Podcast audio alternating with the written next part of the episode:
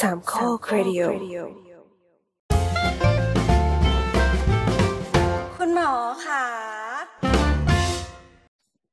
สวัสดีครับ ผมประวินนะครับ แล้วก็นี่คือรายการคุณหมอขาพอดแคสต์ความรู้ทางการแพทย์แบบย่อยง่ายครับ เรามาพบกันทุกวันอังคารตามแอปพอดแคสต์ที่ทุกคนใช้กันอยู่เป็นประจำครับ ครั้งนี้เราอัดกันวันที่ 29 นะครับธันวาคม 2564 นะครับก็จะได้ออกอากาศก็น่าจะเป็นช่วงต้นปีใหม่พอดีนะครับ ก็วันนี้อ่าเรามีโฮสต์นะครับ ก็คือลุงไรครับ สวัสดีครับลุงไรครับสวัสดีครับถือโอกาสสวัสดีปีใหม่ด้วยเลยนะครับ สวัสดีปีใหม่ครับคุณลุงตุ้ยครับ สวัสดีครับ ลุงตุ้ยสวัสดีครับสวัสดีปีใหม่ทุกท่านครับ ครับ คุณแต้มครับสวัสดีปีใหม่ค่ะ โอเค ก็อ่าวันนี้ลุงแอนเดี๋ยวอาจจะแวบตามมานะครับ แล้วก็วันนี้มีเคนลานะครับโอเคก็วันนี้เป็น อ่านิมิตหมายที่ดีครับ เรามีแขกรับเชิญด้วยครับอ่าสองท่านนะครับอ่าก็คือคุณกุ่งแล้วก็คุณแจนครับเย้เย้สวัสดีค่ะ เดี๋ยวแนะนำตัวนิดนึงได้ไหมครับ คุณคุณกุ่งครับ เชิญเลยครับ ครับอ่าผมกุ่งนะครับ เป็นนักกายภาพบำบัดแล้วก็เอ่อทำงานอยู่คลินิกเอกชนในกรุงเทพครับ ขอบคุณครับคุณกุ่งครับ แล้วก็คุณแจนใช่ไหมครับ คุณแจน คุณแจนหาย คุณแจนหายเดี๋ยวอ๋อมาแล้วค่ะลืมเปิดไมค์ค่ะขอโทษชื่อแจนค่ะ เป็นนักกายภาพบำบัดแผนกกระดูกกล้ามเนื้อในคลินิกเอกชนแห่งหนึ่งในกรุงเทพเหมือนกันค่ะโอ้แต่คนคนละคลินิกกับคุณกุ่งนะคะ เอ้ย แต่ว่าคุณแจนเสียงคล้ายหมอแจนมากเลยว่ะอ้าวแล้วคะ จริงๆคุณหมอแจนแจนปลน่าอมเสียตังวเล็มากน่าจะเสียงเล็กเล็กกว่านี้หน่อยยังไม่ง่วง แต่ว่าแต่ว่าแบบอืมหมอแจนจะเสียงจะจะช้ากว่านี้นิดหนึ่งอะไรประมาณนี้ค่ะ จะพูดช้าๆเย็นเออเดี๋ยวถ้าฟังแล้วฟังแล้วผมหายไปก็ยังไม่แปลกใจว่าอาจจะเหมือนคุณหมอแจนจริงๆอันอีนี้พีเราหมอแจนเข้านี่ผมหลับจริงๆนะอ้าวเหรอขนาดนั้นเลยเหรอ โอเคอืม ทีนี้เรามาเข้าเรื่องดีกว่า วันนี้เราอุตส่าห์เชิญอ่าทั้งทั้งสองท่านเข้ามานะครับเพราะเพราะว่าเราเห็นว่าเออเราเคยเราเคยพูดไปอยู่ตอนหนึ่งเนาะเรื่องของคนที่ทำงานในโรงพยาบาลใช่ไหมครับ เราก็มีคนคอมเมนต์ว่าเนี่ยเออมีนักกายภาพบำบัดด้วยนะ พูดถึงเขาเยอะๆหน่อยสิอะไรประมาณเนี้ยครับแล้วรู้สึกว่าแล้วตอนนั้นเราพูดน้อยถึงถึงนักกายภาพบำบัดน้อยมาก เราก็เลยโอเค จัด EP พิเศษให้หนึ่งตอนเลยครับ เต็มเต็มๆอยากคุยอะไรให้คุยได้เลยนะครับ เงียบค่ะได้ค่ะๆอันนี้เอาคือแล้วคือเนื่องคือเนื่องว่าแบบว่า คืออืมคือพวกเราบางทีทำงานในในโรงพยาบาลก็จริง แต่ว่าคือแบบว่าเป็นหมอ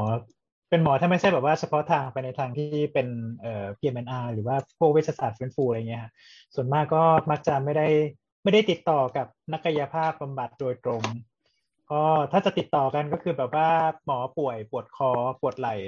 เจ็บมือก็ขึ้นไปหา ประมาณนี้ หรือว่า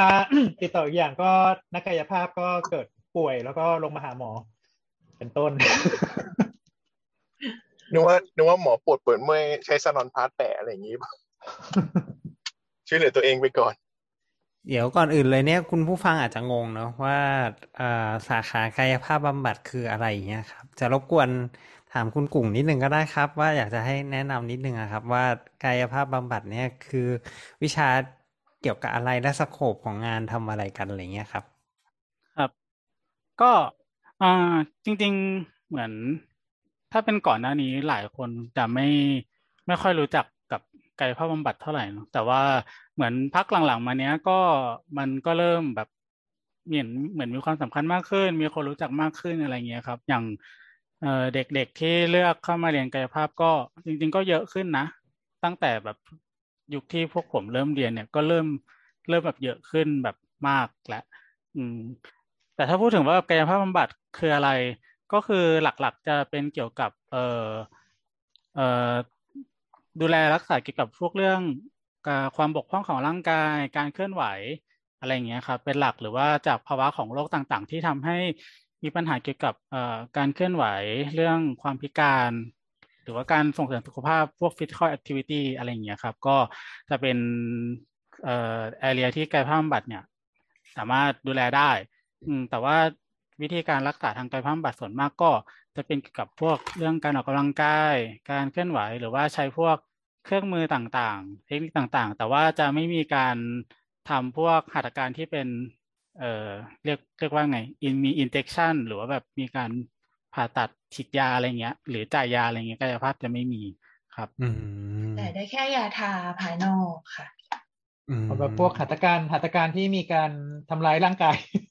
ใช่ที่มีเลือดเรีตยกกแบบยางหัตถอการอกที่มีเราจะไม่มีทำเลือดตกยางออกจะไม่ทำครับใช่แต่ว่าถ้าทำลายร่างกายจริงๆก็หัตถการหลายอย่างของกายภาพก็ก็ทำลายอยู่ทำลายได้ทำร้ายยังไงอะขยายความให้หน่อยยกตัวอย่างให้หน่อยได้ไหมครับ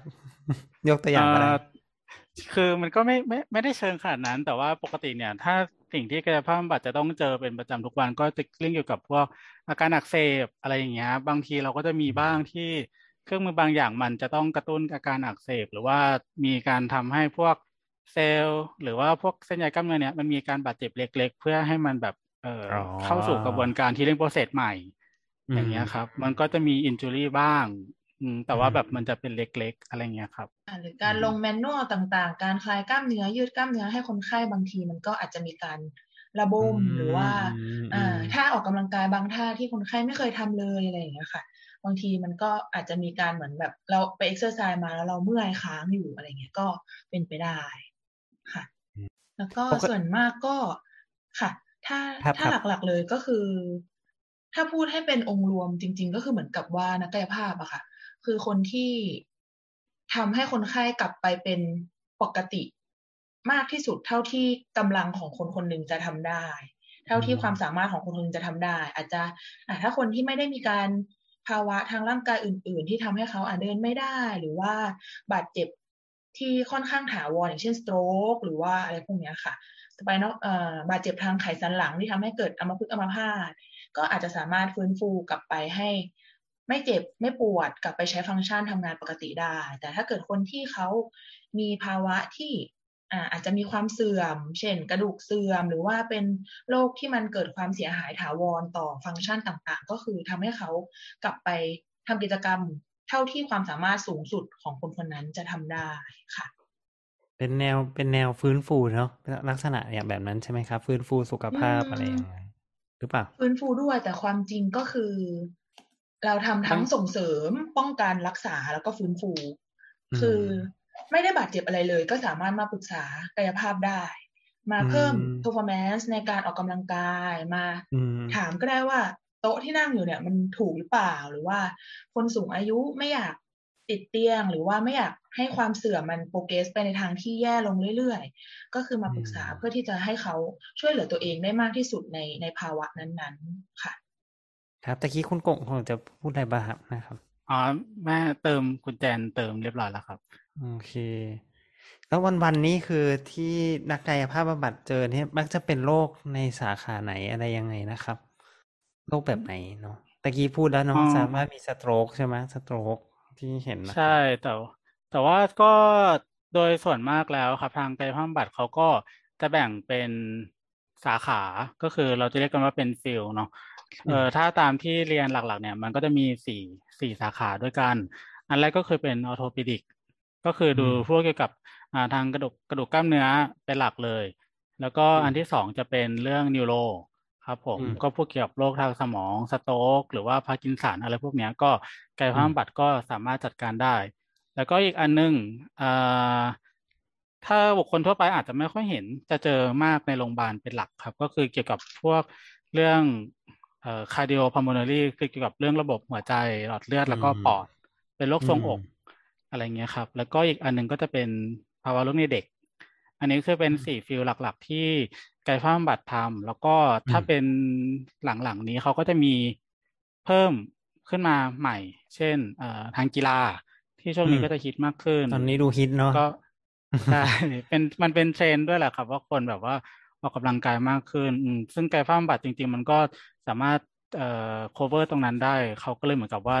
มี specialist ทางกีฬาเพิ่มขึ้นมา แล้วก็อีกอันหนึ่งที่ก็น่าจะสำคัญในยุคนี้คือในผู้สูงอายุอืมอืมอันนี้ก็จะเป็นคือจริง ๆ ในผู้สูงอายุเนี่ยมันก็จะ cover หมดทั้งหมด แต่ว่าแค่เป็นในในคนละ condition กันเป็น condition ของผู้สูงอายุที่มันจะมีแบบว่าเอ่อความสามารถทางร่างกายหรือว่าความเสื่อมถอยอะไรเงี้ยที่ที่แตกต่างจากคนปกติ ใช่ แล้วก็อีกอันหนึ่งที่แบบก็เป็นจำนวนที่ก็น้อยละกัน เป็นพวกทางด้านความงามครับ ความงามโอ้ความงามนี่คือยังไงนะครับเอ่อความงามก็เช่นแบบว่าพวกเอ่อคลินิกเสริมความงามต่างๆ หรือว่าอะไรพวกเนี้ยคือด้วยเครื่องมือหลาย ๆ อย่างที่ทางคลินิกใช้เนี่ย มันเป็นเครื่องมือของนักกายภาพบำบัดดังนั้นมันก็จะต้องแบบเหมือนกับว่ามีนักกายภาพบำบัดเนี่ยเอ่อ มีใบประกอบอยู่ฟีลลิ่งเหมือนร้านยาก็ต้องมีใบประกอบของเภสัชอยู่อืมด้วยใช่ไหมครับเอ่าจริง ๆ ตัวอ๋อก็ต้องอยู่ด้วย เครื่องมืออะไรอะครับ พอจะลองบอกได้ไหมครับ ลักษณะเป็นของพวกเครื่องไฮมือฟูปะคะอ๋อไฮฟูอืมไฮไฮฟูไฮฟูไม่แน่ใจค่ะแต่ว่า มันเป็นถ้าอัลตถ้าราซาวด์อะใช่แต่จริง Ultrasound ๆคืออัลตราซาวเนี่ยไฮฟูชัวร์เพราะคือว่าอะไรก่อนเป็นของกายภาพอืมอืมไฮไฮฟูฟูอ่าคืออะไรครับถ้ามีคำถาม เอ่อไฮฟูผมไม่เอ่รู้อหาอยู่ค่ะมันเป็น high high intensity high intensity focus ultrasound ค่ะอืมคือเหมือนกับเป็นว่า ultrasound อ่าอ๋อขึ้นอัลตราซาวด์ให้ลงไปในผิวหนังอืมให้ฟื้นฟูรักษา อันนี้อาจจะต้องถามคุณหมอเพิ่มเติมหรือถามคนที่มีความรู้ข้อมูลอื่นๆเพิ่มเติมแต่ว่าจริงๆอันนี้มันก็คยดูไยิเป็นเครื่องมือที่ทำให้เจ็บตัวหรือเปล่าใช่ไหมที่ตะกี้พยายามบอกแล้วนะว่าจใช่ริงไหมๆอัลตราซาวไม่ค่อยไม่ไม่แน่ใจค่อยเท่าไหร่ ไม่เจ็บหรอคือโอเคเออคือไม่แน่ไม่แน่ใจว่าเอ่อตัวไฮฟูมันอะอะจริงๆไม่เคยทำตรงนั้นไม่เคยก็เลยแบบทำไม่ค่อยแน่ใจเหมือนกันใช่แต่ว่าถ้าแบบเป็นอัลตราซาวอย่างเงี้ยก็จะเป็นเครื่องมือ common มากของนักกายภาพบำบัดซึ่งก็ถ้าแบบตามเอ่อตามพรบของแบบเครื่องมือกายภาพอะไรเงี้ยอืมเป็นเครื่องมือที่กายภาพนักกายภาพเป็นคนใช้ อืมอืมใช่ แล้วก็พวกเลเซอร์ แต่จริงๆเลเซออืร์มมันก็มีหลายชนิด ถ้าเป็นเลเซอร์ที่เอ่อเป็นของกายภาพน่าจะเป็น low power laser ใช่ไหมนะ อะไรประมาณเนี้ยครับอืมอืมจำไม่ได้เหมือนกันมันมีหลายชนิด แต่ว่ามันก็จะไอ้นั่น เป็นนักกายภาพบำบัดเขาจะใช้เครื่องมือพวกเนี้ยเยอะ แล้วก็ช็อคเวฟอันนี้ก็ใช้ช่องเวแต่จฟริงๆช็อคเวฟยังไม่ยังไม่ใช่เหมืขออนงสกายภาภาพยังบำบัดไม่ตาถูมกบรทารงจุกฎหมาย ใช่แต่ว่าโดยหลักการของเครื่องมือแล้วก็วิธีการใช้อะไรเงี้ย มันค่อนข้าง คล้ายๆ กับเครื่องมือที่ใช้กันอยู่แล้ว ก็เลยเหมือนกับว่ากายภาพบำบัดก็จะใช้กันเยอะครับอ่าอันนี้มันก็คือจะแบบเป็นเรื่องของฟิลที่กายภาพทำอืมคือแบบอย่างอย่างแบบในคลินิกเสริมความงามเหมือนมีมีต้องมีนักกายภาพบำบัดไปช่วยโอเปเรตเครื่องเนี้ยเหรอครับ หรือว่าไงครับ หรือว่าแบบมีใบแขวนให้เฉยเพราะจริงๆก็ควรจะเป็นอะโอไรเปมันเรตเครื่องๆความจริงก็โอ้ควรเปิดจะโลเป็นกโอเปเรตเครื่องนะอืมเออผมเปิดโลกเหมือนกันนะเนี่ยคือแบบไม่ไม่คิดว่ามันจะไปอยู่ในแบบว่า เอเอสเตติกเพราะเพราะว่าเพราะว่าเหมือนเท่าที่คุยกับเพื่อนมาอะไรอย่างเงี้ยครับ อย่างเอ่อคลินิกเสริมความงามเนี่ย ถ้าเป็นที่ที่แพงๆหน่อยอ่าอย่างสมมติเลเซอร์ก็ได้ครับ น่าจะ common สุด คนใช้เครื่องเลเซอร์เนี่ย บางที่เป็นนักกายภาพล้วนก็มีอืมใช่ ซึ่งเขาก็จะเชี่ยวชาญกว่า แต่ว่าเอาจริง ๆ คือถ้าแบบว่าแค่ใช้เฉยๆแบบไม่ได้เป็นคน operate เอ่อหมายถึงนักกายภาพอาจจะเป็นคนแบบสอนเป็นคนอะไรอย่างเงี้ย ก็ ก็ใช้ก็พอใช้ได้ เพราะว่าถ้าเลเซอร์มันไม่ได้เป็นข้อบังคับว่ากายภาพเท่านั้นอะไรอย่างเงี้ยครับประมาณจนี้ริงๆเนี่ยต้องต้องบอกคุณผู้ฟังว่าเลเซอร์มันมีหลายแบบเนาะเลเซอร์มันมีทั้งแบบที่มันอินเวสีฟมาก ๆ กับแบบที่มันแบบมันอาจจะไม่อินเวสีฟเลยอะไรประมาณนี้เนาะใช่ไหมฮะ เพราะฉะนั้นมันก็ขึ้นอยู่กับว่าทำมากน้อยแค่ไหน อืม ใช่ครับ แต่เลแต่เซอร์สนที่นัใจกกายภาพใช้อืมส่วนมากจะเป็นเพื่อลดอักเสบอะค่ะ อืม ก็คือจะไม่แล้วก็รู้สึกอะไรเลยก็คือมันเป็นไฟส่องๆลดบวมอืมลดอักเสบแล้วก็จะเป็นพวกเอ่อกระตุ้นฮีลิ่งเอ่อกระตุ้นการซ่อมแซมกระตุ้นของฮีลิ่งยื่อเป็นหลักใช่อืมอืมเข้าใจแล้วครับเข้าใจแล้วทีนี้ต้องย้อนไปเรื่องแบบว่า เอ่อแต่ละฟิลกายภาพทำอะไรบ้างใช่ไหมอืมฮะอืมอืมใช่ครับใช่ก็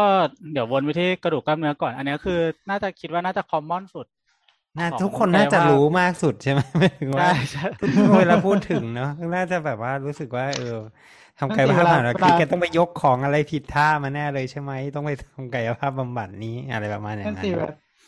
เวลาพูดถึงกายภาพบำบัดคือแบบสิ่งแรกที่คนจะนึกถึงนี่นึกถึงอะไรว่าแบบว่าต้องนึกถึงแบบกระดูกและกล้ามเนื้อนี่มาก่อนเลย อืมใช่ก็จริง ๆ อย่างกระดูกกล้ามเนื้อเนี่ยคืออะเดี๋ยวอย่างผมจะพูดเป็นในขณะที่ผมทำเป็นคลินิกก่อนเนาะ ก็ครับคือในถ้าเป็นใน field คลินิกอะไรเงี้ยครับ คือคนไข้ก็สามารถแบบ walk in เข้ามาได้เลย โดยที่ไม่ต้องผ่านแพทย์มาก่อนอ่าครับนักกายภาพก็สามารถแบบตรวจประเมิน แล้วก็ให้ค่าให้การรักษาได้เลย ก็เอ่อ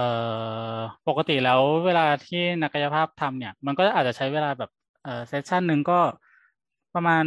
ชั่วโมงหนึ่งอะไรอย่างเงี้ยครับ หรือว่าอาจจะบวกบวกแล้วแต่ขึ้นอยู่กับว่า อาการที่คนไข้มารักษากับเราอะไรอย่างเงี้ยครับ ใช่ แล้วก็ถ้าเป็นคลินิกเอกชนมันก็จะไม่ได้มีอะไรก็คือแบบว่าก็คือรักษาคนทำคนไข้ทั้งวันประมาณนั้นอืมแต่ว่าถ้าเป็นใน field โรงพยาบาล มันก็จะต่างกันนิดนึงก็คือเขาก็จะจริงๆก็ขึ้นอยู่กับการจัดการของโรงพยาบาลอีกทีว่า เขาจะมีการแบ่ง part การทำงานยังไง ส่วนมากก็จะแบ่งเป็น OPD IPD อะไรเงี้ยครับ เช่นอืมถ้าเป็นเอ่อ IPD ก็จะแล้วแต่ว่ามีวอร์ดไหน หรือว่าแผนกไหนส่งมา consult กายภาพบ้างเอ่อ ถ้าเกิดว่าคนไข้สามารถเอ่อลงมาที่แผนกได้อะไรเงี้ยครับเขาก็จะมีคนพาลงมา อาจจะมาเองหรือแบบมีเวรเปรย์เข็นมาอะไรเงี้ยครับ แล้วก็มาทำกายภาพที่แผนกพอแบบครบตามโปรแกรมอะไรเงี้ยก็ค่อยส่งกลับ หรือถ้าเป็นอืมคนไข้ที่เอ่อไม่สามารถลงมาได้ ก็จะมีนักกายภาพขึ้นไปลาวอร์ดเป็นเบสไซต์พีทีก็คือทำกายภาพที่ที่เตียงคนไข้อะไรเงี้ยครับแต่ส่วนมากที่เจอถ้าเป็นของออโถก็จะเป็นเกี่ยวกับรีแฮบ หลังจากผ่าตัดอืไปมเยอะอืมอืมอันนี้กำลังถ้าเป็นจะพูดอยู่ IPD พอดีเลยว่า เดี๋ยวนี้มันจะเอ่อตอนที่ตอนที่เคยเจอด้วยเนี่ยนะครับ ก็คือเรื่องแบบว่าคนไข้ที่ผ่าข้อเข่าผ่าข้อทั้งหลายแหล่เนี่ยเนาะเราก็จะต้องแบบว่าฟื้นก่อนจะกลับบ้านให้คนคนไข้ก็จะปวดมากอะไรเงี้ยเนาะหลังผ่าเสร็จอะไรเงี้ย ซึ่งมันก็จะแบบต้องปรึกษานักกายภาพให้ช่วย ช่วยช่วยทำให้คนไข้กลับมาเหมือนเดิมอะเนอะหลังจากผ่าเสร็จอะไรอย่างนี้ใช่ไหมครับ น่าจะเป็นงานลักษณะนี้ใช่ประมาณนั้นครับ หรือไม่ก็อย่างบางทีหัตถการบางอย่างมัน เอ่อโดนกล้ามเนื้อมันมีความเสียหายทางด้านกล้ามเนื้อบ้าง เช่นแบบจากการจากการผ่าของหมออืมใช่ไหมหรือว่า หรืออย่างอะเดี๋ยวนี้บางเทคนิคมันก็อาจจะหลบกล้ามเนื้อได้บ้าง แต่บางอย่างมันก็หลบไม่ได้อย่างเงี้ยมันก็จะมีเอ่อนักกายภาพก็จะดูแลตรงนั้นได้แบบว่าหรือให้คำแนะนำคนไข้ว่า ถ้าสมมติแบบหมอเขาจะดิชาร์จแล้วกลับไปต้องทำอะไรเพื่อให้มันกล้ามเนื้อมันแข็งแรงหรือให้มันไม่ดรอปเพราะว่าปัญหาที่เจอบ่อยก็คือ พอผ่าเสร็จปุ๊บคนบางทีคนไข้กลัว แล้วก็จะไม่ค่อยกล้าเดิน ไม่ค่อยกล้าใช้อะไรเงี้ยครับ สุดท้ายคือ มันก็จะทำให้แบบพวกกล้ามเนื้อพวกข้อต่ออะไรเงี้ย มันฟื้นไม่ดี กลายเป็นว่าผ่ามาก็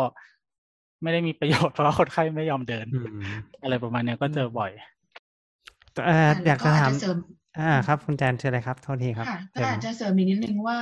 เออว่าความจริงตอนตอนที่เราเรียนนะคะอาจารย์ก็จะสอนให้เราพรีออกด้วย คือนอกจากหลังผ่าตัดอะค่ะคือความจริงนักกายภาพอืมในหลาย ๆ ที่ที่เคยไปฝึกงานนะคะ ก็มีให้เข้าไปเหมือนคุยกับคนไข้ก่อนว่าอะเหมือนสอนไว้ก่อนอืม ว่าหลังผ่ามันจะเกิดอะไรขึ้นบ้างคือคุณหมอก็น่าจะบอกแล้วแหละค่ะ แต่ว่าเหมือนเราก็จะเข้าไปพูดอีกทีนึงว่าเออมันก็จะเจ็บนะ หลังผ่าอาจจะมีเดินลำบาก แต่ว่าถ้าทำท่านี้ก่อนก็เหมือนให้เขาซ้อมก่อนสักวันสองวันก่อนผ่า ให้ให้พอจำได้อะค่ะว่า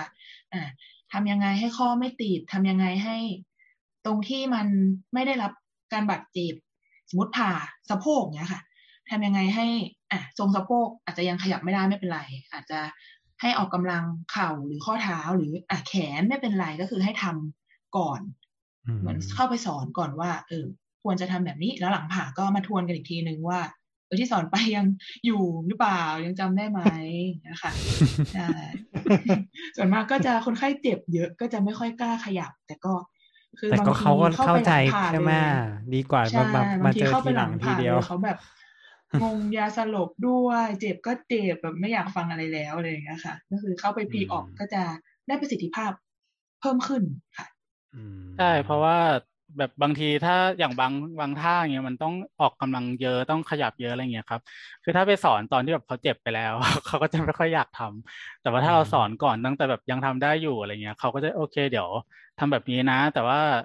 คือเดี๋ยวตอนผ่าเสร็จมันก็จะเจ็บนิดนึงแต่ว่าเนี่ยทำแบบนี้แหละอะไรประมาณเนี้ยครับ ใช่มันก็เป็นออโถโรคโรคของออโถเนี่ยที่ที่ที่เจอบ่อยที่สุดนี่คืออะไรครับ ที่ต้องไปทำกายภาพให้อะครับแจนก่อนไหมอะได้ค่ะเอ่อถ้าถ้าในโรงพยาบาลส่วนมากก็จะเหมือนที่บอกค่ะก็คือหลังผ่าตัด คนไข้หลังผ่าตัดทั้งหมดแล้วก็คนไข้อืมพวกกระดูกหักแฟกเจอร์ต่างอืมๆค่ะ แล้วก็ถ้าเกิดเป็นแนวด้านคลินิกส่วนมากก็ อืม ความจริงมีมีเยอะมากเลยค่ะ อ่าถ้าแบ่งแบ่งกลุ่มง่ายๆ ก็น่าจะเป็นพวกโรคที่มีการอักเสบโรคที่เกิดจากการใช้งานนะคะ อย่างแบบอืมหมอนรองกระดูกสันหลังปลิ้นกล้ามเนื้ออักเสบ กระดูกสันหลังเคลื่อนอืมข้อต่ออักเสบ เส้นเอ็นอักเสบต่างๆ ค่ะอืมแล้วก็อีกกลุ่มหนึ่งก็จะเป็นพวกโรคความเสื่อมอืมผู้สูงอายุ อะก็จะมีแบบ กระดูกสันหลังเสื่อม เข่าเสื่อมสะโพกเสื่อมก็คือเป็นความเสื่อมตามสภาพที่เป็นอืมค่ะแล้วก็อีกกลุ่มหนึ่งก็จะเป็นกลุ่มหลักๆ ที่แบ่งออกมาได้อะค่ะก็คือเป็นกลุ่มกระดูกสันหลังคดอืมสโคลิโอซิสอืมอืมอืมใช่กลุ่มเนี้ยก็คือใช้การออกกำลังกายในการลดองศาได้ในคนที่ในเด็กที่ยังกระดูกไม่ปิด อย่างเช่นผู้หญิงก่อนวัยมีประจำเดือน หรือว่าผู้ชายก่อนที่จะหยุดสูง กลุ่มเนี้ยก็คือจะอาจจะสามารถลดองศาของความคดกระดูกสันหลังได้หรือว่าอย่างดีที่สุดก็คือไม่ให้เขาคดเพิ่ม เพราะว่าไม่อย่างนั้นพอเราอายุเยอะขึ้นเรื่อยๆอะค่ะ พอกระดูกสันหลังคดแล้วมันก็จะมีผลต่ออะความเสื่อมมันก็จะเสื่อมเร็วขึ้น การใช้กล้ามเนื้อมันก็สองข้างไม่ balance กันแล้วค่ะอืมแล้วก็อีกกลุ่มหนึ่งก็จะเป็นกลุ่มนักกีฬาค่ะ ที่เจอเยอะในในกระดูกกล้ามเนื้อก็ทั้งบาดเจ็บมาหรือว่า ส่วนมากใน ในบ้านเราก็จะเป็นแบบเจ็บแล้วค่อยมาอย่างเงี้ยค่ะคนที่มาแบบเพื่อพิวินคนที่มาเพื่อป้องกันจะค่อนข้างน้อย แต่ตอนนี้ก็เริ่มมีเยอะขึ้นอืมค่ะประมาณนี้อะกลุ่มมีอะไรเจอเพิ่มไหมคะเจอพวกโรคเจอพวกโรคเรื้อรังในแบบของของเอ่อทางสันกระดูกบ้างไหมฮะ ทางออโถไหมพวกโรคเรื้อรังที่แบบมาเยอะๆบ่อยๆอะไรพวเงี้ยไม่หายสักทีรูมาตอยอะไรอย่างเงี้ยเหรอคะอ๋อก็ก็มีนะครับ เพราะว่าเพราะว่ามีเพราะว่าค่ะจเยอะมากจริงๆแล้วถ้าเป็น ortho เนี่ย เออน่าจะครึ่งครึ่งแล้วเนาะแบบเป็น acute ครึ่งหนึ่งเรื้อรังครึ่งหนึ่งอะไรอย่างเงี้ยครับ อืม แต่ว่าถ้าถ้าเป็นพวกโรคเรื้อรังเนี่ย จริง ๆ ก็ถ้ายอดฮิตก็ออฟฟิศซินโดรมนะตอนนี้ใช่คนไข้ประมาณครึ่งหนึ่งที่ทำน่าจะเป็นออฟฟิศซินโดรมแล้วก็อีกประมาณสักแบบสามสิบสี่สิบเปอร์เซ็นต์น่าจะเป็นแบบกลุ่มพวกโรคเสื่อมอะไรอย่างเงี้ยครับอืก็มีบ้าง acute เช่นแบบว่า เออข้อเท้าพลิกเท้าพลิก เล่นกีฬากล้ามเนื้อฉีกกล้ามเนื้ออักเสบอืมอะไรเงี้ยก็มีบ้างแต่ว่าพวกนี้มันไม่ใช่เรื้อรังแต่ว่าถ้าคนไข้แบบบางทีมาช้าอะไรเงี้ยครับ มันก็อาจจะ turn ไปเรื้อรังได้ อืม จริง ๆ ถ้าเกิดคนไข้รู้แบบมาเร็วอย่างเงี้ย มันก็มันก็หายหายหายเร็วกว่า จริง ๆ ง่ายกับเราด้วยเพราะว่า ถ้า chronic แล้วบางทีมันมันก็จะยากเพราะว่าแบบปัญหามันก็จะเยอะมากขึ้น อืมแล้วอ๋อแล้วก็อีกกลุ่มหนึ่งที่อืมไม่แน่ใจว่าเป็นเชิง ortho หรือเปล่าค่ะ แต่ว่า มันเป็นกลุ่มพวกโรค systemic โรคทางอ่า ระบบร่างกายอย่างเช่นรูมาตอยด์เกาต์อืม SLE ก็มีคนมาทำ SLE คือโรคถ้าแพ้ภูมิตัวเอง ถ้าเป็นถ้าเป็นก็ต้องก็เป็น co กับหมอแพทย์ด้วยอ๋อนั้นเป็นเป็นเป็นกลุ่มรูมาโต เป็นโรคโรคกลุ่มใช่ connective ใช่ tissue คือคือพวกโรคเอ่อเนื้อเยื่อเกี่ยวพันทั้งหลาย เกี่ยวกับพวกโรคแพ้ภูมิตัวเองทั้งหลายอ่าก็ก็จะไม่ก็จะไม่เชิงเป็นออโถแต่ว่าแต่ว่า หมอหมอกระดูกบางคนเขาก็ดูรวมๆไปด้วยท่านถ้ามันเกี่ยวกับข้อเยอะอะไรเงี้ยอันนี้ก็คือกลุ่มของโรคในในในแง่ของ musculoskeletal ใช่ไหมครับ แล้วก็ตะกี้บอกว่า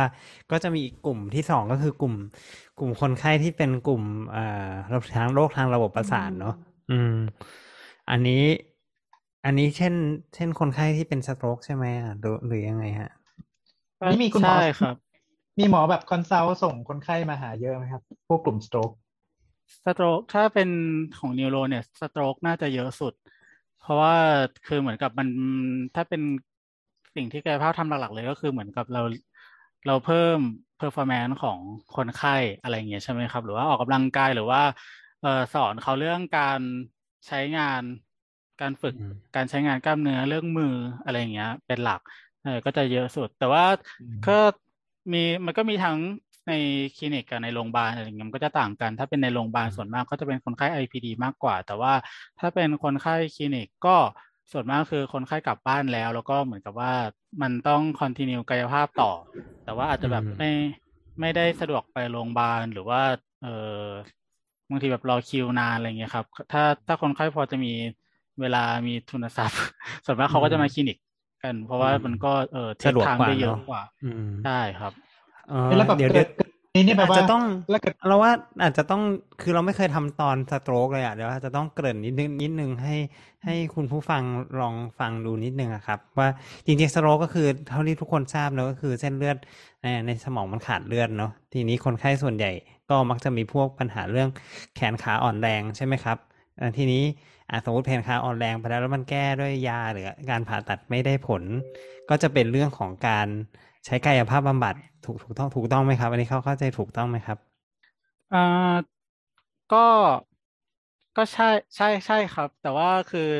อ่ออย่างปกติแล้วเนี่ยมันมันจะเป็นโปรเซสที่ว่าคือถ้าเป็นสโตรกเนี่ยส่วนมากคือต้องผ่านหมอมาก่อน แล้วมันถึงจะมาเจอกายภาพ คืออย่างสมมติว่ามันก็จะมีบ้างเหมือนกันที่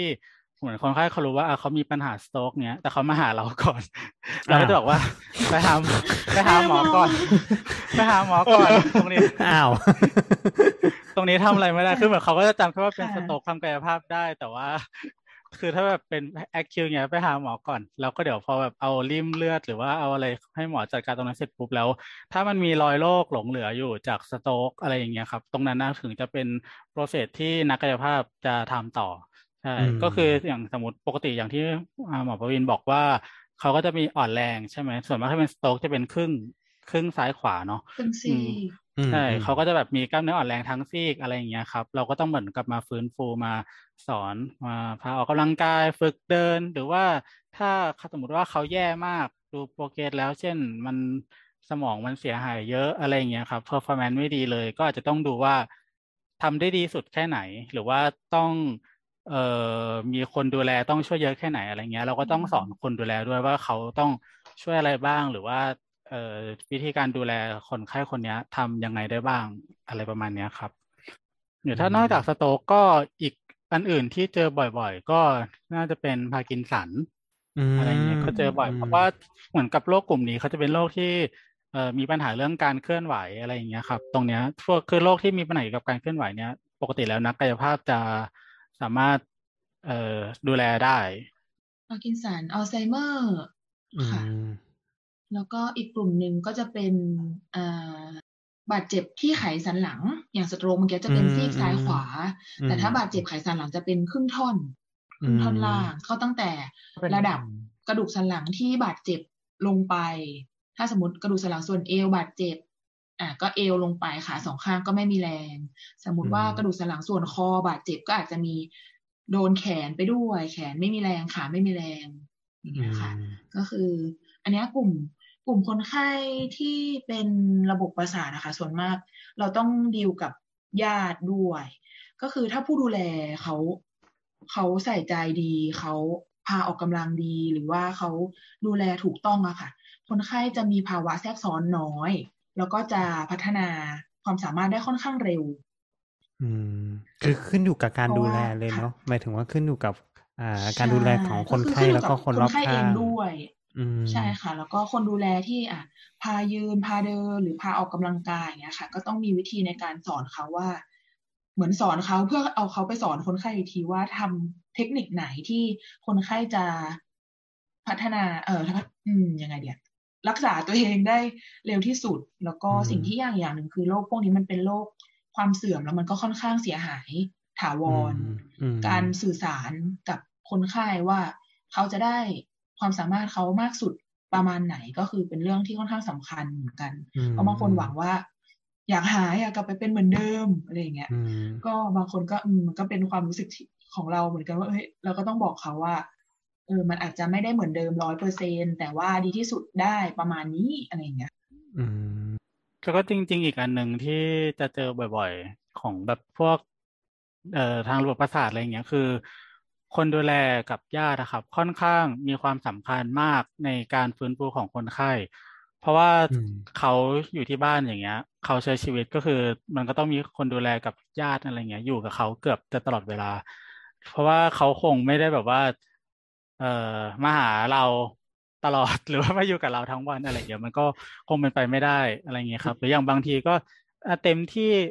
น่าจะสักสามวันต่อสัปดาห์อะไรอย่างงี้มั้งครับ ที่เคยเจอวันว่าเว้นคิดว่าวันถี่มันเว้นวันอะไรเงี้ยหรือว่าโดยส่วนมากคือถ้าแบบ condition ดีประมาณหนึ่งก็อาจจะแค่อาทิตย์ละครั้ง แต่ว่าเอ่อในหกวันที่เหลือกับอีกตั้งไม่รู้กี่ชั่วโมงที่เหลืออะไรเงี้ยคือเขาอยู่บ้านเขาก็ต้องแบบว่ามี คนไข้ก็ต้องดูแลตัวเองด้วย มีคนดูแลด้วยอะไรเงี้ยครับ คือถ้าแบบว่ามันก็จะมีบ้างที่เขาก็คิดว่าเอ่อมารักษากับเราแค่เอ่อชั่วโมงละเอ่อหนึ่งชั่วโมงต่อสัปดาห์อะไรเงี้ยแล้วที่เหลือคือไม่ทำอะไรเลยมันมันก็แบบเป็นไปไม่ได้อะไรเงี้ยครับ แล้วอย่างนี้มีคนที่เขาแบบว่าจ้างจ้างกายภาพบำบัดไปอยู่ที่บ้านเลยไหมครับ มีมีครับมี มีด้วย มีมีแต่ว่าโดยส่วนมากแล้วคือเออเขาก็จะต้องเขาก็จะต้องตกลงกันว่าเออเซสชันกายภาพเนี่ยประมาณกี่ชั่วโมงต่อวันหรือว่าเออแบ่งกี่เฟสอะไรเงี้ยครับ มันก็จะมีบ้างใน เออมันก็ต้องมีฐานะประมาณหนึงอืมคนไข้ต้องมีอืมฐานะประมาณหนึ่งแล้วก็เอ่ออาจจะมีคนไข้แบบไปแบบไปนอนที่บ้านเลยดูแลตลอดอะไรเงี้ยก็มีเหมือนกันฟีลลิ่งคล้ายๆจ้างพยาบาลแหละ แต่ว่ามันก็จะมีเซสชันกายภาพ ที่มากกว่าต่างหากอืมใช่มีมีบริษัทจริงๆต่างที่ประเทเขาศจัดก็เยอะการแบบนี้ไหมหมายถึงว่า มีตอนนี้หลายในหไทลายยๆคนแล้วไม่ค่อยเทิร์นแน่ใจไปอะไรเงี้ยอ่าถ้าถ้าถ้าเป็นในไทยส่วนมากมันจะไม่เชิงว่าไปอยู่ แต่ว่าเป็นเป็นโฮมเป็น home visit ดีกว่าเข้าไปรักษาใช่ใช่เป็นโฮมวิสิตอะไรเงี้ยครับอืมอืมเพื่อส่งนักกายภาพไปไปรักษาให้ที่บ้าน ก็อืมจะกี่ครั้งต่อสัปดาห์หรือกี่ชั่วโมงอะไรเงี้ยก็ ก็ตามแต่ตกลงกัน หรือว่าตามแต่ที่จะว่าจ้างอะไรเงี้ยครับอืมอืมหรือว่าอย่างที่ถ้าเดี๋ยวนี้เยอะๆจริง ๆนักกายภาพรับงานเอง หรือคืออย่างบางคนมันก็จะมีแบบว่าคนไข้รู้จักกับนักกายภาพบางคนเป็นการส่วนตัวอะไรเงี้ยก็คุยแล้วก็บอกว่าเออให้มารักษาให้ให้หน่อยที่บ้านอะไรเงี้ยครับ ก็ก็ก็ก็เจอเยอะ ก็เจอบ่อยเหมือนกัน เพราะอย่างคนไข้แบบกลุ่มนิวโรอะไรเงี้ย บางที เดินทางไม่เดินทางมาลำบากมาก เออลเรายอไรู้จะงี้ยเดินครับทางลำบากเนาะใช่อืมก็อืมบางคนก็เออเขาก็พรีเฟอร์ที่จะให้นักกายภาพไปทำที่บ้านมากกว่า คนไข้ไม่ต้องเดินทาง ไม่ต้องเคลื่อนย้ายเยอะอะไรอย่างเงี้ยครับ อืมครับแต่ที่ลุงไรจะเสริมอะไรไหมฮะเปล่าจะถามว่าแล้วแบบนี้แบบเออนักกายภาพนี่มีแบบฟรีแลนซ์ไหมฮะฟรีแลนซ์อ๋อมีเอาครับนี่ไงเยอะมีเยอะไม่ใช่เหรอ เยอะเยอะเลยหมายถึงว่าคือไม่ได้ไม่ได้ ตัดไม่ได้เปิดเป็นคลินิกหรือแบบไม่ได้อะไรแต่แบบว่าก็แบบประมาณว่าอ่าโพสต์นะแบบว่าเป็นเป็นฟรีแลนซ์เป็นฟรีแลนซ์ PT กายภาพกายภาพแบบฟรีแลนซ์รับรับงานติดต่อเข้ามาได้อะไรเงี้ย มีค่ะมี เยอะนะครับ เยอะเยอะมากเลยโอ้โหใช่ แต่แต่ว่าแต่ว่าอันนี้อืมยังไม่แน่ใจนิดนึงว่าทางทางสภาเขาแบบ โอเคหรือเปล่าอะไรเงี้ย คือ คือเหมือนกับว่า ไม่ไม่แน่ใจว่าทำไมเขาอะเริ่มมีเปลี่ยนมีเปลี่ยน กฎหรือยังว่าแบบ เพราะบางทีเขาเหมือนกับว่าเราไม่มีคลินิกหรือโรงพยาบาลรองรับเนี้ยค่ะ แล้วการเหมือนคำว่าสถานพยาบาลอะไรอย่างเงี้ยมันโอ้มันไม่แน่นอนมันไม่มีคุณภาพอ๋อคอนโทรลมัอะไรนกแบฎบหมายนั้นสใช่ถานไหมพยาบาล มีมีประสบการณ์คือคุณพ่อ เอ่อก่อนหน้านั้นมีก่อนก่อนที่จะเสียคือ มีช่วงหนึ่งที่แบบเหมือนเป็นเอ่อกระดูกกระดูกมันเสื่อมมาก เพราะว่ากินบอฟฟารินมาตลอดแล้วก็มันจะมีปัญหาเรื่องกระดูกพรุนพรุนสุด ๆ เลยแล้วมันก็จะมีเอ่อ กระดูกสันหลังข้อแถวแถวๆเอวเนี้ยมันยุบยุบค่อนข้างจะเยอะแล้วก็ปวดปวดตลอดเวลาก็ไปหาหมอแบบหมอกระดูกนี่นั่นหานิวโรบ้างแล้วก็แบบมันก็ไม่ไม่ไม่ค่อยจะดีขึ้นเท่าไหร่สุดท้ายก็เออเขาก็บอกว่าอะมันก็แบบมาทำกายภาพ เอ่อทีนี้คือคุณพ่อก็ขยับเคลื่อนไหวก็ไม่ค่อยสะดวกเท่าไหร่ อืม ก็ก็เลยให้แบบว่ามีมีให้นักกายภาพมาทำทำให้ที่บ้าน อาทิตย์ละสามวันมั้งทำอยู่ประมาณสักเดือนหนึ่งแล้วก็ระหว่างนั้นก็ให้สอน ให้สอนให้พี่พี่สาวที่ดูแลพ่ออยู่เนื่องจากข้าพเจ้าแยกบ้านมาอยู่บ้านให้พี่ให้พี่สาวเนี่ยก็คือมามามาช่วย เอ่อมามาเรียนมาเรียนวิธีทำว่าจะต้องยังไงยังไงอะไร แล้วก็แล้วก็แล้วก็ เอ่อหลังจากนั้นก็คือก็ก็ก็อ่าโอเค ก็ก็ดีขึ้นอะหลังหลังทำกายภาพแต่ว่าก็ก็ช่วงนั้นก็คือ เออ จริงๆในช่วงช่วงเซสชันที่ทำกายภาพเนี่ยก็เอ่อผลมันก็จะอยู่ไม่ค่อยนานอะ มันก็เหมือนว่าเพราะว่าเนื่องจากกระดูกมันเสื่อมมันอะไรเนี่ย คือแบบเหมือนอ่าพอดึงยืดได้สักพักหนึ่งขยับไปได้สักพักหนึ่งอะสักพักหนึ่งคือแบบมันก็อ่ากล้ามเนื้อกล้ามเนื้อที่มันเกร็งมาวุบมันก็กลับมาอยู่ที่เดิม มันก็ดึงกระดูกวุบกลับมาอยู่ที่เดิม แล้วก็กลับมาปวดใหม่นั่นก็คือมันก็เลยต้องทำต้องทำตลอดอืมอืมแต่ว่าหลังๆก็คือพี่พี่สาวก็เป็นคนเป็นคนช่วยทำละอืมแต่จริงๆ เอ่อถ้าเรื่องว่าทำที่คลินิกหรือโรงพยาบาลกับทำที่บ้านอะไรเงี้ยครับ มันก็มันก็มีข้อดีข้อเสียต่างกันหลายหลายอย่างเหมือนกัน อืมแต่จริงๆมันก็ต้องแล้วแต่กับว่าคนไข้จะสะดวกยังไงอะไรเงี้ยเป็นหลัก เพราะว่าอย่างที่เป็นปัญหามากมากก็คือเรื่องการเดินทางอะไรอย่างเงี้ยแหละครับ หรือว่าแบบบางทีเอ่อคนมารับมาส่ง หรืออย่างเอ่อถ้าบ้านคนไข้ไม่ได้มีรถที่แบบว่ามันเอื้อต่อ ผู้สูงอายุหรือว่าคนที่แบบเป็นสโตรกอืมอะไรอย่างเงี้ย มันก็จะอืมลำบากหน่อย แต่ว่า